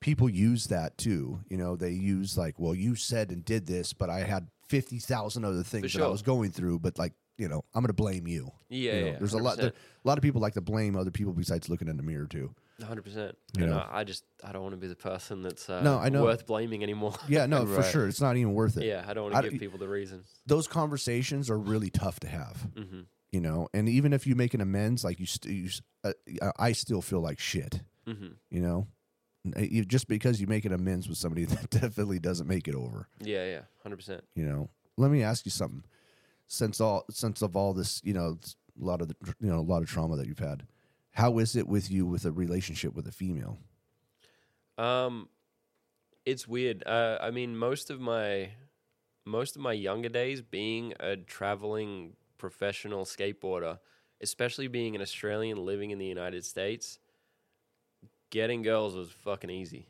yeah and fun and cool, and I would use that constantly to be filling like you know time and gaps in my life where I was like, oh man, I'm kind of bummed. I should probably just fucking hit up some chick and try and get laid. And I did that forever, like so many fucking girls. And I definitely was the dude that would just like fuck someone and never talk to them again. sure And then it's like, I, you know, you get, especially the like, uh, the era that we came up in, or brought up in. I'm sure it was just like, yeah, dudes get pussy, dudes try to get chicks, dudes try to get laid, and then like, cool, you're the cool guy for fucking someone. Mhm. So like, I'd still had that mentality forever. You know, it's like you fuck someone, you're stoked. You tell your friends, everyone laughs, the high five, whatever the fuck it is, and it's like, oh, cool. You just, you know, you just like fucking use that person. Like there's that wasn't that wasn't cool. Nothing, none of that's sick. None of that makes you a fucking like cool guy. yeah Mhm. I don't know. Um, and now, like, I'm 36. I'm a single dude. Uh, I'm definitely not just trying to like fuck people. like, it's fun. It's cool. Sure. It's it's a good time when it's the right person. Um, but I definitely am in a much more thoughtful place with it. Like if I'm getting involved with someone on that level, it's nice to be very forward about it and be like, "Hey, this is what this is. If you don't want it to be this, we're cool. We're friends. You can we can high five and you go the other way." But um yeah, I don't know. I don't I don't ever see myself being like a married dude. I don't ever see myself uh I wouldn't want to bring someone else into my life where I am and I don't think I can like uh get it onto a path where I could invite someone into like this. I don't know. Especially while I'm still like a professional skateboarder and it's like every other fucking week like someone will call and be like, "Hey, we need you to fly here and do this and blah blah blah." Like, "Oh, can you uh, I don't know, wake up at fucking 7 a.m. and fuck off to do a podcast down in Lakeside, whatever." Yeah. it's like when you have someone else in your life in a relationship that's someone you have to check in with and be like hey is it cool if i do this and i kind of don't want to do that i Yeah. don't want to have to check in with someone i don't want to i don't know Well, that's pretty good that you're not because some people just want to be in a relationship and then basically do whatever the fuck they want. And that was Yeah. mostly that was that was really my question too. So have you been in a long term relationship before or no? No. yeah i've had a couple i mean i dated uh i dated this one girl she she was like a, an instagram model chick for i dated her for like 18 months of course or she was. something yeah, of she course was she was. she was she was real hot she's cool Yeah. um I mean that that fits professional skateboarder, you know, Yeah, Instagram yeah. model, Yeah. no problem. What was her name? Kardashian. something like that. Oh, um, but no, she was cool, and like I, I dated her for a while. Like she came to Australia with me, met my mom one time. We fucking uh, I Oh, took her on a skate trip to South Africa. That's legit. Yeah, I took her to all sorts of places, and then uh, and then she cheated on me, and I went, oh okay, cool. Like a nice girl. if you if you wanted to if you wanted to fuck someone else, like maybe. You should have just told me about that, and we could have high fived and gone our separate ways, and you go do your thing. Like you don't need to cheat on me. Jesus. Like we could just have the conversation and like be like, oh, like you're not happy in this relationship, like we can fix it or we can end it. You know, it's like that was one of the things that I've definitely uh, learned getting older too. It's just like the conversations are so important. If you're not happy with things and you want things to change, just fucking talk about it. Don't be the shitty person that goes behind someone's back to fucking, you know, I don't know, just be selfish, I guess. Mm. Yeah. So that was that. That ended that. Yeah, that was the end of Yeah, that. that, Once- that once- ended that quick. once she did that, and then she like she would hit me up like, "Hey, we should hang out again." I'm like, "No, I'm I'm good. Like Right. you you you did your thing." Like she started dating the dude that she was cheating on me with for a little bit, and then they broke up, and then she was like hitting me up to hang out again, and I'm like, "Nah, I'm good. yeah, Like I'm not I'm not mad at you. I'm not fucking none of this shit. I'm just I'm good." yeah, yeah. That's hurtful things too. I mean, give me a break. How Yeah. long were you guys officially dating for? Like 18 months. So it's So not that's a super long- young, long, but it's like it's enough. Long enough. Yeah, you know, long enough, you start really having feelings for somebody in Yeah, six for months. sure. You know, so if you're if you had attached a year onto that or a little bit more, that's Mhm. you know that's pretty substantial. I mean, cheating to me is just wild, and I've been a cheater too. You know, so I've done it, and it's like Mm-hmm. Yeah, fucking. It's like it's such a selfish, a selfish thing to do, for sure.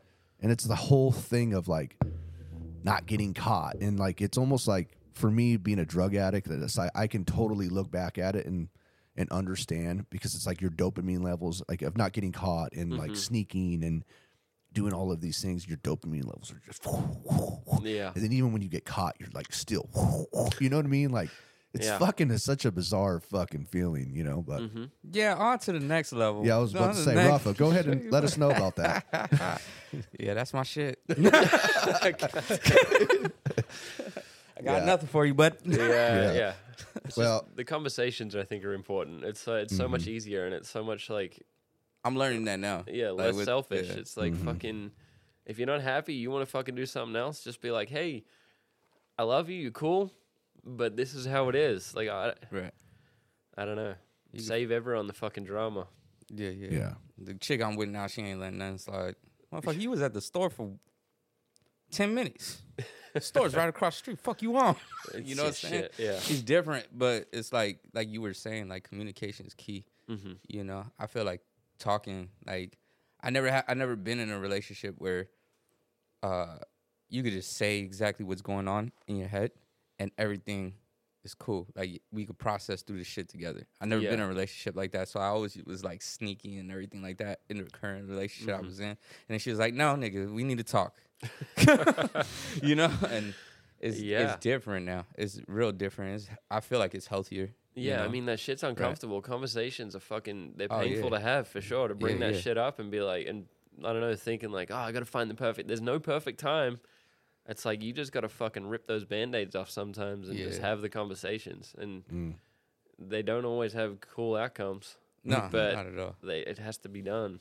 Yeah, you're right about that. Yeah. There's you you might hear some things you don't want to hear. Yeah, Yeah. for sure. For sure. yeah. Like, yeah, shit, if my girlfriend sat me down and was like, hey, your game sucks. Like, I got to go find someone else to fuck because I'm not getting it here. I'd be I'm like, dead. shit. Right. But, like, fuck, I get it because I've been there. I've, I've been banging people that I didn't want to be banging no more as well and been cheating on them. So I get it. Like, fucking go find what you got Look here, find. limp dick. Yeah, it'd be like this. Just be like, what the fuck? Fucking out of here, dude. and, then, and then you're gonna just go, you know what? Fuck it. I'm done.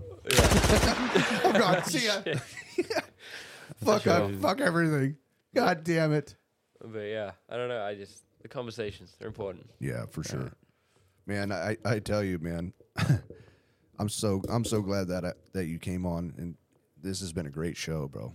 This has been a great show. thank you. you, you, your story. I mean, we didn't even really talk about maybe really much of your. I mean, we did about your traveling and your skateboarding, Mm. but the things that you're still able to do right now is pretty fucking amazing. Like you have a really rad life. I mean, to be able to wake up every day and do something that you love, like that we all dream of doing that. You know, Mhm. like there's nothing more in the world that me and Rafa want right now just to wake up and just do this full time too, you know. And I know that if you, it's it's work, you know, just like the work that you do, you have to Yeah. fucking you have to put in work. 100%. You're fucking talented, you know what I mean? But you have to put that talent to something, and that's skateboarding for you. Mhm. And the fact that you've been doing it for so long, man, fucking Yeah. wild. I will. I will tell you though, the quickest way to uh, to hate doing something you love is to turn it into a job. Right. I mean, it, it comes with all of its um, all of its downsides too. And like, I don't know. People always tell me like, "Man, you're so lucky you get to do this for a living," and I'm like, "Yeah, I am." But there's a lot more than luck that went into it, and there's a lot more that goes into it than what people think. You know, there's so many fucking downsides. Like, being a pro skater, you're immediately in this public eye. So you've got all these people constantly judging you, like so many fucking people judging you. And it's like where we started this conversation where I talked about how like if you look at someone in skateboarding and don't like how they dress, everyone's like, fuck that dude, look at how they fucking dress. Mhm. Like there's always people that are gonna hate how I fucking dress. If I wear a fucking pair of black jeans and a black t shirt, people will be like, Oh my god, this dude's wearing all fucking black again. Right. And it's like, this is the most fucking simple thing a human being can put on their body and walk out the door and What the fuck are you talking about? But um, there's always going to be the people fucking hating and judging and looking at you, and it just gets amplified by the fact that you have sponsors that are trying to get you in front of as many people as you can. So there's the constant judgment, the constant fucking shit talking, the constant people trying to shit on you and drag you down. It never fucking stops, never ever ends. And like for my job, like what I'd love to do the most is film video parts and cre- uh, curate these parts and give it back to skateboarding. I'm like, hey, like this is how fucking hard I pushed myself. Hopefully, you guys watch this and enjoy it. And I'll put out like a five minute thing where people like, you know, watch my video, my skating for five minutes, go cool. And it could have taken years of me putting every fucking thing I had into it. And then you'll have someone just be like, I fucking sucked. right. And it's like, that was fucking years of my life of me like literally fucking killing myself. Like I fucking split my head open 12 times filming this fucking part. I broke my fucking wrist again. I fucking did that. Like, and you guys just, you watched fucking 30 seconds and told me it sucked. Like, fuck you. So there's a lot of uh, putting yourself out there to be fucking judged and hated and fucking booed, I Yeah. guess. And it's for not real things, you know? People will just be like, yeah, fuck that guy. Mm. And um, that's just like one of the downsides is having that. And then there's like the constant pressure from, you know, like my last video was really good and people love it and they're like, can't wait to see what you have next. Like, better be fucking good. and you're like, oh fuck, like I gotta try to like one up from what I did last time and be better than the like. All right, I'm fucking trying, but like, it's all fucking subjective too. Like, it might not be good to you. You might not like the song that I fucking picked to skate to, or you might not like this trick that I did. You might think that trick looks stupid or whatever. Mm-hmm. So there's the constant judgment from that side of it too, and the pressure and like the pressure you put on yourself where you want to be fucking better, and then that takes a toll on you mentally as well. It's like, why can't I fucking push this trick further than what I have before? Like, what's and that comes down to the expectations, like we are talking about earlier, like putting too much expectation on things when you should just be like, fucking do your best, dude, and be stoked on it. And then there's the sponsors too that are like, hey, we expect this from you. And that can be a lot too. Like sometimes I remember I used to ride for Volcom and um, I blew out my right knee. I tore my patella tendon. And uh, three weeks later, they were like, hey, we need you to shoot a photo for an ad. And I'm like, dude, I have a fucking torn tendon in my knee. Like, I can't walk right now. And they're like, whoa, we need an ad, dude. Like, it's your fucking job now. So I had to go out and try to skate on this fucked up knee. And I legitimately couldn't walk. And I was like, there was a spot that I was trying to skate and I needed to get a lot of speed to like hit this bump, and I like ollied through like a fork in a tree off this little bump, and um, I had to get someone to hold my hand and run and like slingshot me in to get the speed because my leg didn't work because I couldn't ollie, I couldn't push to go fast enough, and it's like that's a fucked up expectation to put on somebody. Like I can't even fucking walk, I can't push, and you're like, we need you to show up and do this fucking thing for an ad and then, uh, like a few months after that, I got kicked off Volcom too. It was pretty funny. but I was like, "Fuck you guys! Like, Yeah, what the fuck? Like you fucking pushed me to do this shit, all because like I don't know, someone else that was supposed to have an ad said they didn't want to do it, and then you fucking I don't know Yeah, you're forcing me to do something with a fucked up leg. exactly. And it's like that's all part of the job, and people don't see that shit or think about that shit when they're like, "Wow, you're so lucky. You get to do what you love," and I'm like, "Yeah." And I fucking hate it sometimes. Yeah. Yeah. yeah.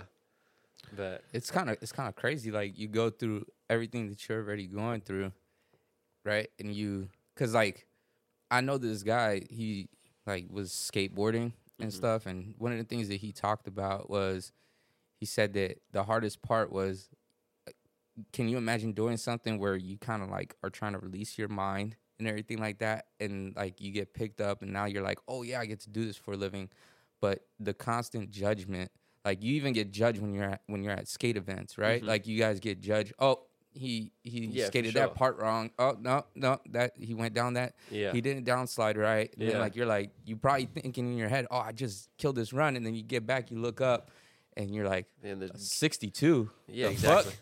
That You happens know? for sure. I don't. I don't see from like my early days. I didn't. I didn't fuck with contests purely for that. I'm like, Right. I, I don't want to fucking be judged like that. Like I don't want.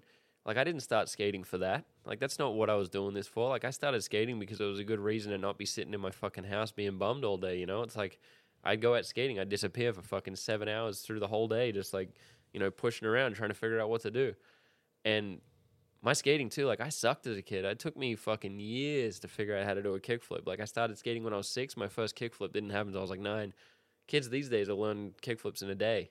You mm-hmm. know, so I was a fucking slow learner, but it was just something to be doing to get away from all the other shit that was happening. You know, I was like, I just need to get out and fucking be skating and like be outside the house and put my mind and my body to fucking something. You know, otherwise it's I don't know what the fuck I'm gonna be doing.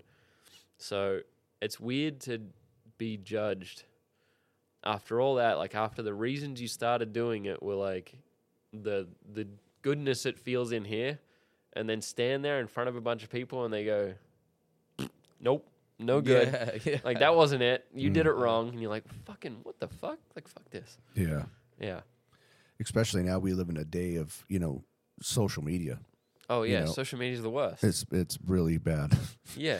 I mean, The and, and fucking we, DMs I get, dude, it's insane. I'm like, where are you fucking getting this shit? You guys are fucking crazy, I know dude. they're really. It's. I mean, a majority of the time I fucking laugh, or I'll just, you know, I'll still dig in with it too. Mhm. But I mean, uh, either there's so many judgmental and keyboard warriors out For there. sure. It's fucking insane, man. It's fucking insane. It's like people that probably have never even done the sport too. For you and your in your in your situation, I've never even done the sport. You know what I mean?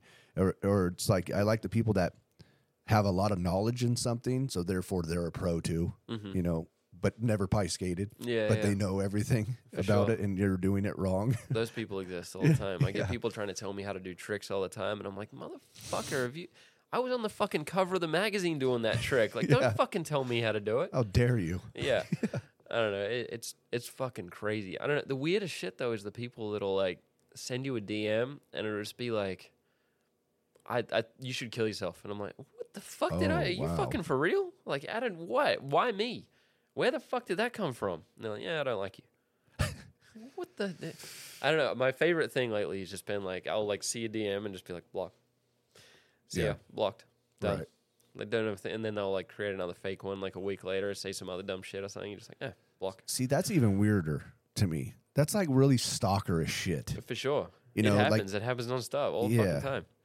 Like I look, I, I look at our following, you know, and there's so many people like with no face, barely a name, hmm and it's like zero followers. They follow one person, and that's me. I'll block them because I know it's somebody that's just fucking. Yeah, they're about to fucking launch into They're, yeah, they're just like checking out the page Yeah. or something. Like I go through my shit on a regular basis. yeah. I really do, just to see what the fuck, you know. Mhm. And it, it's so weird too. Like if you're not doing what the Instagram wants you to do, like there'll be so many unfollows too, which is fine because it's probably all bots. Yeah. You know, some weird shit. You know, you do like one successful reel and then you get some like following from it, but then it's like they don't do anything. You know, there's no fucking Engagement and shit. yeah, there's no, there's, you know, there's nothing. I mean, we're a T-shirt company, you know what I mean. So you Yeah. ain't, that that person's not buying a shirt, you know what I mean. You're here Yeah, for the video. That's cool too. You can, yeah, hey, watch all day long. I don't care. Mm-hmm. Doesn't really matter. But don't come into the DM start saying some shit either. Yeah. In the, in the in the early stages, there was a lot of conversation of like, oh well, let's fucking go. That's real original, you know, and fucking you guys are fucking fags, you know, Yeah, yeah. all this other shit. But Doesn't want to walk motherfuckers and shit. I know I didn't get that. I this like, was very relax. difficult for me. You know. This was, it was humbling. It was very difficult for me in the beginning, you know, and I mean, I never. Uh, lu- luckily, it's like these guys were like really supportive of me, and like they kind of took on a lot of the reins. You know, Mm-hmm. of course, you know, Graf. He was like he's, you know, he's so outspoken, and he's like the Oh, hype he, man. he loves you know? that shit. He used to love that shit. Yeah, but Answering the back. Why don't you eat a dick? How Yeah. about them? yeah, a big bowl of them. yeah, Add some hot sauce and shit. Get the fuck out of here. Yeah. You know. Yeah. Dustin, Dustin, early, fucked up. Dustin, early, like when we had. I remember when we came back from a ride, you were so fucking hot. That dude talking shit, and he was so fucking mad. I was like, Dustin, bitch, motherfuckers gonna say bitch, Yeah. motherfucking shit. yeah. For sure. You know what I'm saying? It's on you as a real motherfucker to identify a bitch motherfucker and be like, well, you're a bitch motherfucker, and keep on pushing. Yeah. yeah. You know, and like, yeah, I had to walk him off the edge a couple times, but it's, It's cool. comedy now. Yeah, Yeah. yeah. I'm glad I got past that point too. Shit, I For get real. it though. I'm still there. Some sometimes someone will send some fucking shit in my DMs, and I'm like, holy fuck, and I could just feel that shit burning on the inside, Right.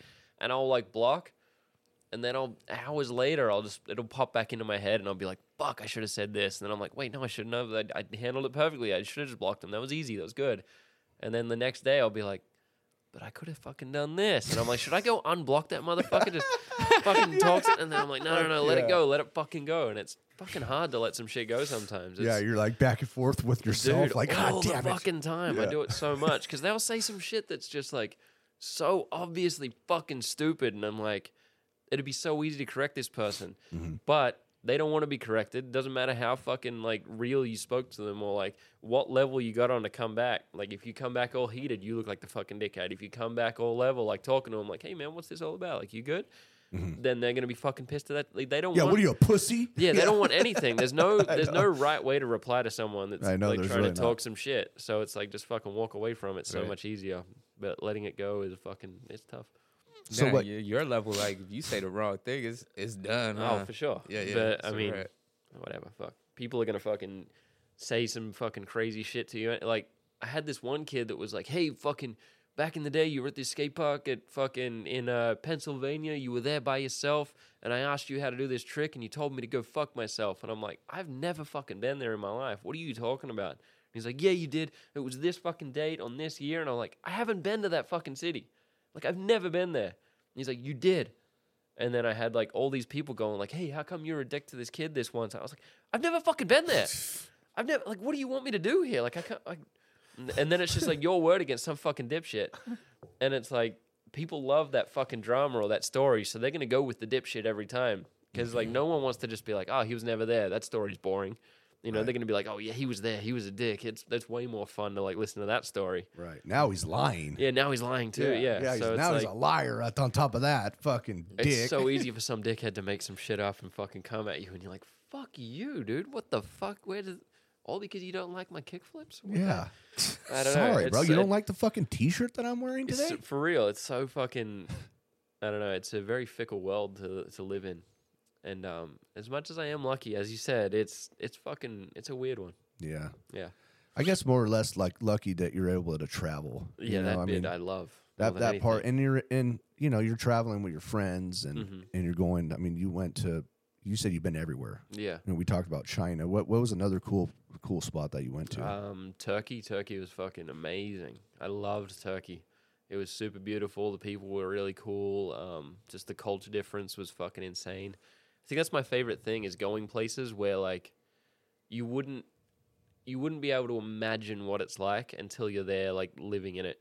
Like hearing the fucking people getting up at like all hours, at like 4 a.m. or whatever it is, to do their morning prayer, and the whole city like praying together and stuff is like some insane shit to fucking like wake up and hear. And it's like you fucking feel it, like that whole fucking city like coming together to like wow. I don't know, some shit like that. Like things like that were really fucking cool. And um, yeah, just That is really fucking cool. That is Yeah, that is like- fucking cool. it's just experiencing other people's cultures is super fucking. I don't know. It's like humbling and cool. I don't know. Right. I love that. That's my favorite for sure. Definitely. Yeah. You get to see and you get to see uh, so many different different cultures. Yeah, I mean, I I've been uh, like I was saying before, I've been Taiwan, uh, fucking all through. the I've been Bali and uh, Jakarta, Malaysia. I did all like these Asian countries that were super cool. Oh, I bet those were fun as a single guy. I mean, I see that's a lot of it too. Is like when I'm there skating, it's like a lot of it's like filming all day, and then you get back to the hotel and you're just fucking exhausted, and I'm like, oh my god, I'm just fucking going to sleep. Like I'm done. Or um, when I'm traveling in the states, especially, it's like we'll do like a summer tour where we'll do like 30 days. And we'll start in, say, the south somewhere, like start in like Alabama and like drive up and across and through the states and back over to here. And it'll be like you do a demo at a skate park. So we'll show up, we'll fucking skate for a couple hours, and then we'll do a signing, and the signing can take a couple hours depending on how many people showed up. Um, and then you'll get in the car and you'll drive like six hours to the next like town that we have the same shit to do. and Then we'll check into the hotel and we'll get in at like fucking midnight, sleep till fucking whatever time, get up, another demo, another signing, try to fit in some like street skating and filming if we can, and then back in the van driving another six hours. And there's no time to like hang out and try to see some girls or like do any of that. That sh- that shit was always really annoying trying to convince girlfriends of that when I was like on mm. tour and they were like, You're probably fucking people every night. I'm like, when? When I'm in a fucking van with ten other dudes like driving through the middle of the night? Like, no, I'm not out there fucking people. Like it's not what's happening. You're a hoe. Yeah, and it's like I understand why you would think that, but at the same time I'm like, fuck I wish you could just understand this. Yeah. And that's another reason why I just thought I, I want to be single. Yeah, I, I can't. I don't want to have to deal with that. I don't want to have to be constantly reassuring somebody. I don't know. It's a lot of work.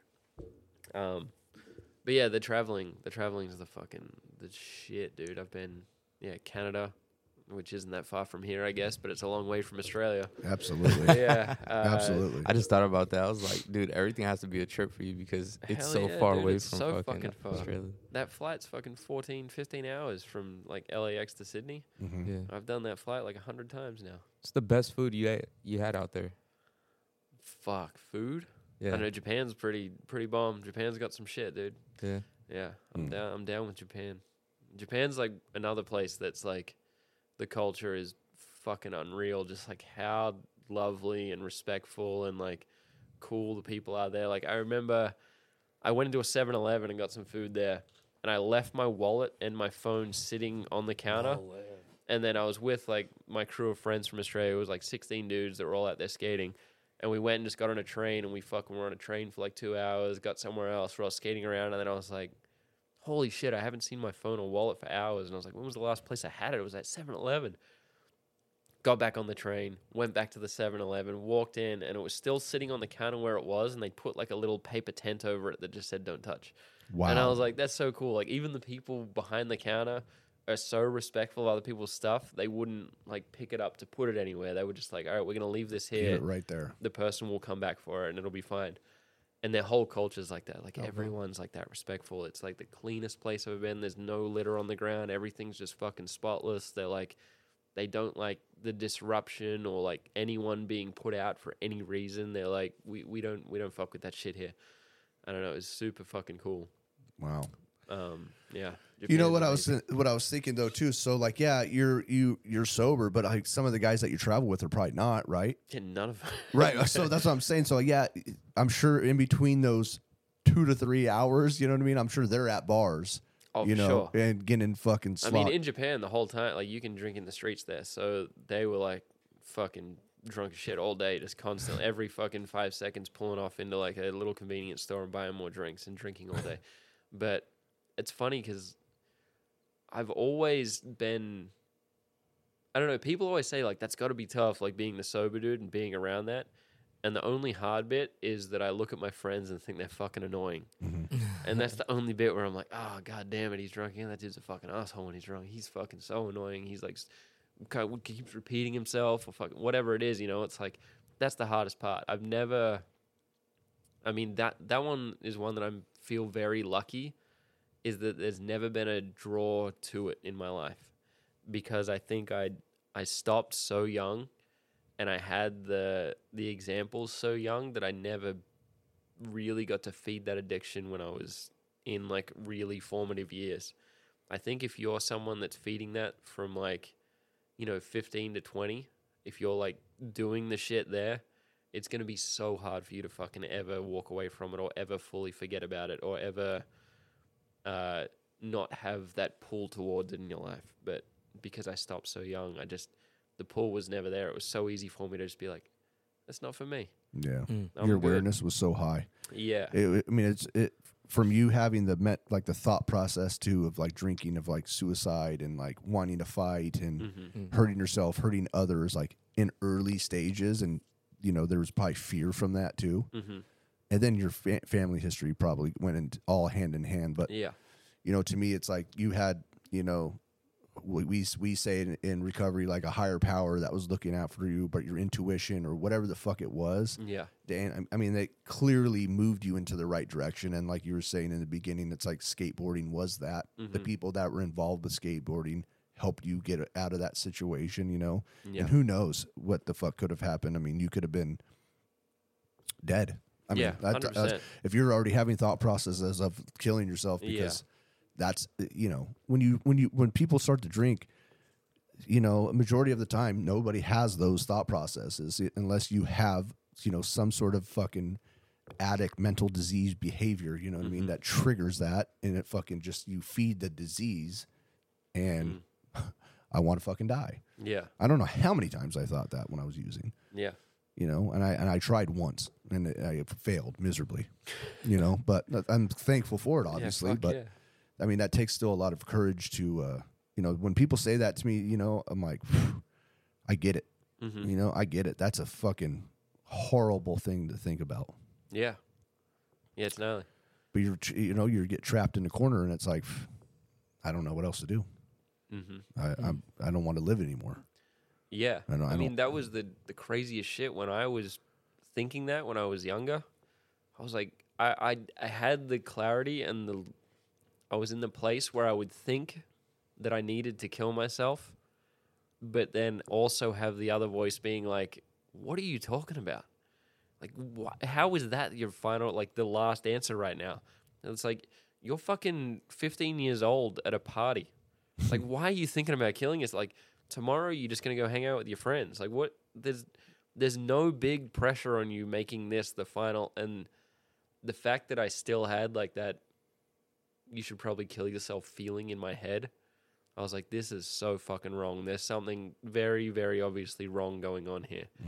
And the common denominator from when me feeling this is always the alcohol.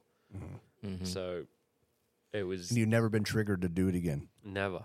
never No, I never ever see people like drinking and think like, ah, maybe maybe that looks fun or like maybe I should do it. Never. It's always been like I don't know how or why, but it's super easy to just be like, nah, fuck it. I don't want that.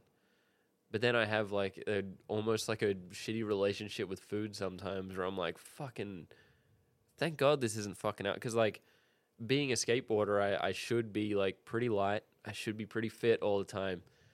And I always try to like fucking test myself. Like, oh, like you should do like a fucking week without eating any fucking cheese. Like, you should do an, e- a week without eating fucking fast food or whatever. And then like I'll just be driving home after skating and be like, fuck man, McDonald's sounds good right now. and it's so hard to just fucking drive past that fucking McDonald's. And it's like that's that addict mentality that's in mm-hmm. there. And it's like the reason I think that that's really hard for me to avoid doing that shit is because I did fucking eat the shitty food for fucking so many years of my formative years. And it's like now that I'm 30 and I can see clearly that I don't want to do that or I don't want to fucking eat that shit, it's so fucking hard to not do it.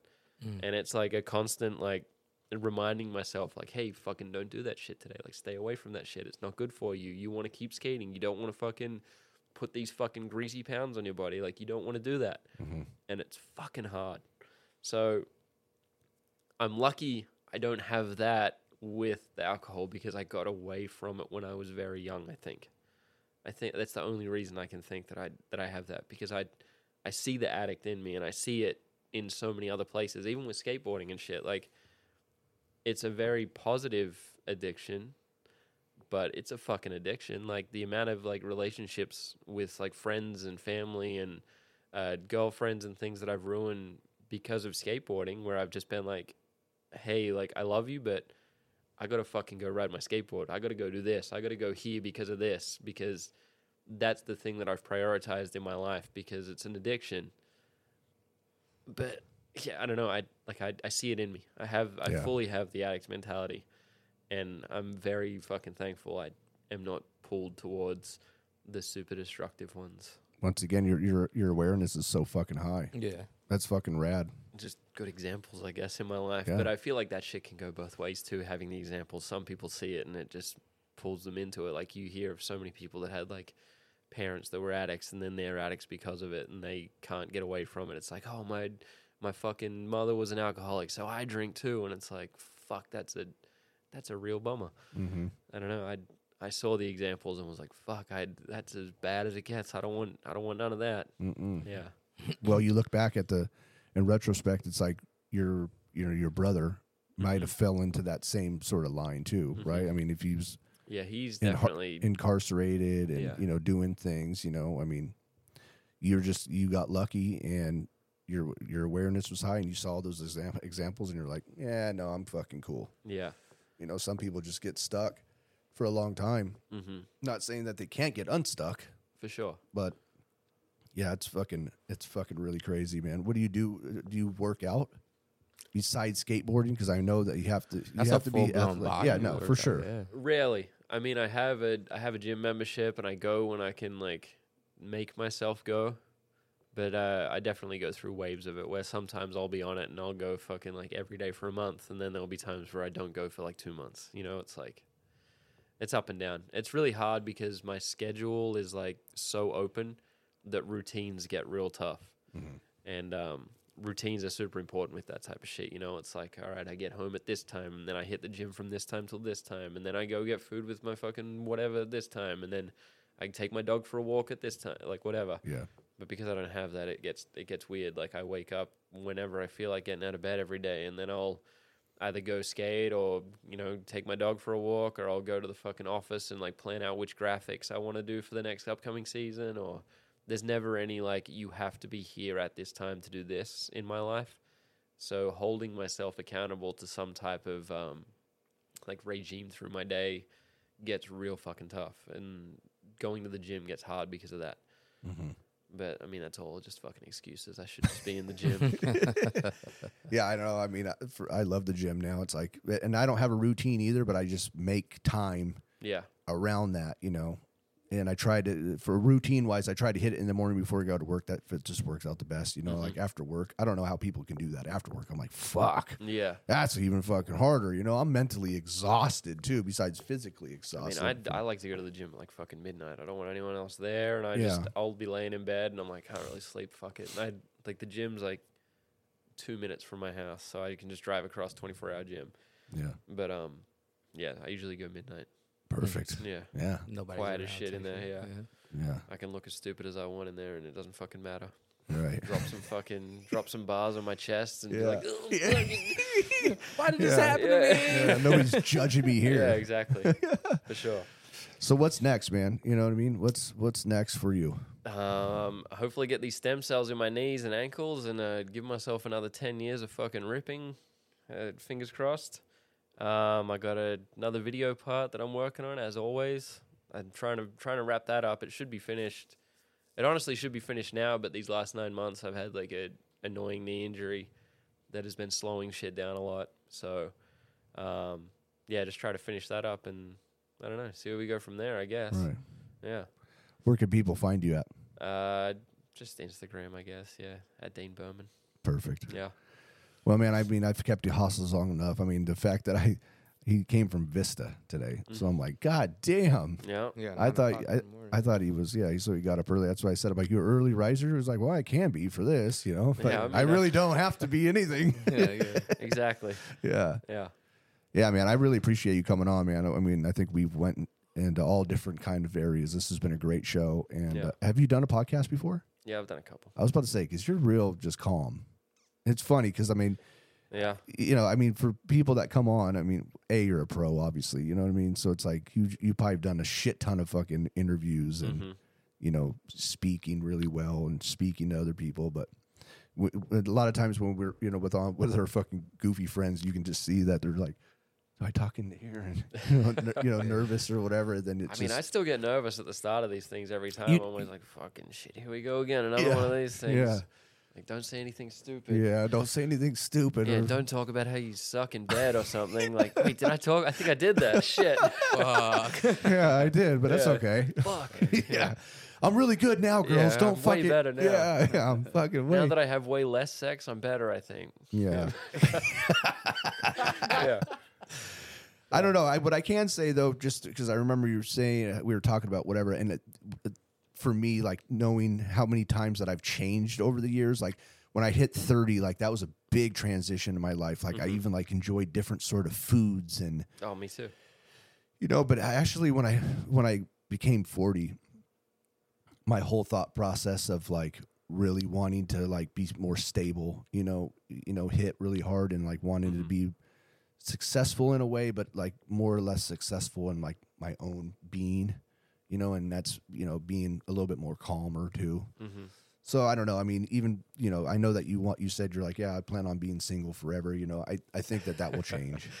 I Yeah, think maybe. that that I think that that will change, but maybe not. You know what I mean? There's plenty of people out there that just say, you know what, fuck it, I don't want that responsibility, or you know, or you you seem you seem like a guy that would be able to set pretty high boundaries too and just stick with them. You know, Yeah. like sorry, this is what it is, but And I'm a stubborn son of a bitch too. Like I, Yeah. I'd fucking hate backing down on some shit. That's why I was saying before when you get the DMs and you fucking stew on it for days, it's like that stubbornness is in there, and I'm like, Yeah. fucking god, I can't fucking walk away from this. And you're like, wait, no, like the real me, like the in the inner me wants to walk away from it. Like be stubborn about that instead. I just have to pick and choose that battle. right. Yeah, but yeah, That's We'll fucking funny, man. we'll see who I end up with.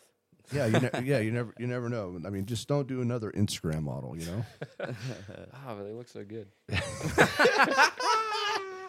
What kind of music you listen to? Fuck everything. Um, I love it. Yeah, I, I've been uh, I've been on a kick lately. Listening to a bunch of Ministry. Oh yeah, You ever listen to Ministry? I do. Yeah, I've been been going through a bunch of old uh, Ministry albums. Had that on a repeat. Um, I do a little bit of country, and then like kind of newer country. Like I'm a big fan of uh, Orville Peck. I don't know if you ever listen to Orville Peck. He's a he's a gay country and western dude, but he's like, holy shit, the dude's voice is unreal. Um, Is that the guy that sings? uh Well, I can't remember. I'm pretty. I'm pretty sure. He wears the mask. He's got like a cowboy hat and he wears like a big fringed mask. You don't get to see his face, but he's fucking. He's cool as shit. He's got some. He's got some good shit. Um, but then like fuck, I'll get I'll get down with some fucking weird stuff sometimes. I listen to this dude Petey. Petey's um. I don't know. It's like a, a mashup of uh, like some built to spill, like Modest Mouse style type stuff. what is It's- what is his last name? Uh, his uh, his music name is just Petey. P E T E Y. Oh yeah, I got him right here. Yeah. But he, it's it's it can be fun. it could be fun. Yeah, he does like funny skits and shit too that are pretty pretty good. But that's kind of how I I found him. He was on TikTok like posting these fucking funny skits, and then I started following him. Then he post music, and I'd be like, oh fuck, this music's actually good. right. Yeah. Well, anyways, man, I appreciate you coming on, man. Um, you guys, uh, you, you ain't gonna want to miss this one, man. I'm gonna tell you that right now. Hell yeah. You got any final words there, Rafa? Apologize, man. I got a lot of shit going on, man. But from what I caught of the podcast, man, I'm super grateful that I didn't miss it, man. Yeah, I'm Thank you. glad you. got in here eventually. Yeah, eventually. It's all right. yeah. It's all right. The shit you missed was just depressing. I know. I walked in, I was like, fuck. I know. I, I mean, honestly, I didn't know who it was. I, then the sun hit my eyes. I'm like, oh, it's Rafa. An hour later.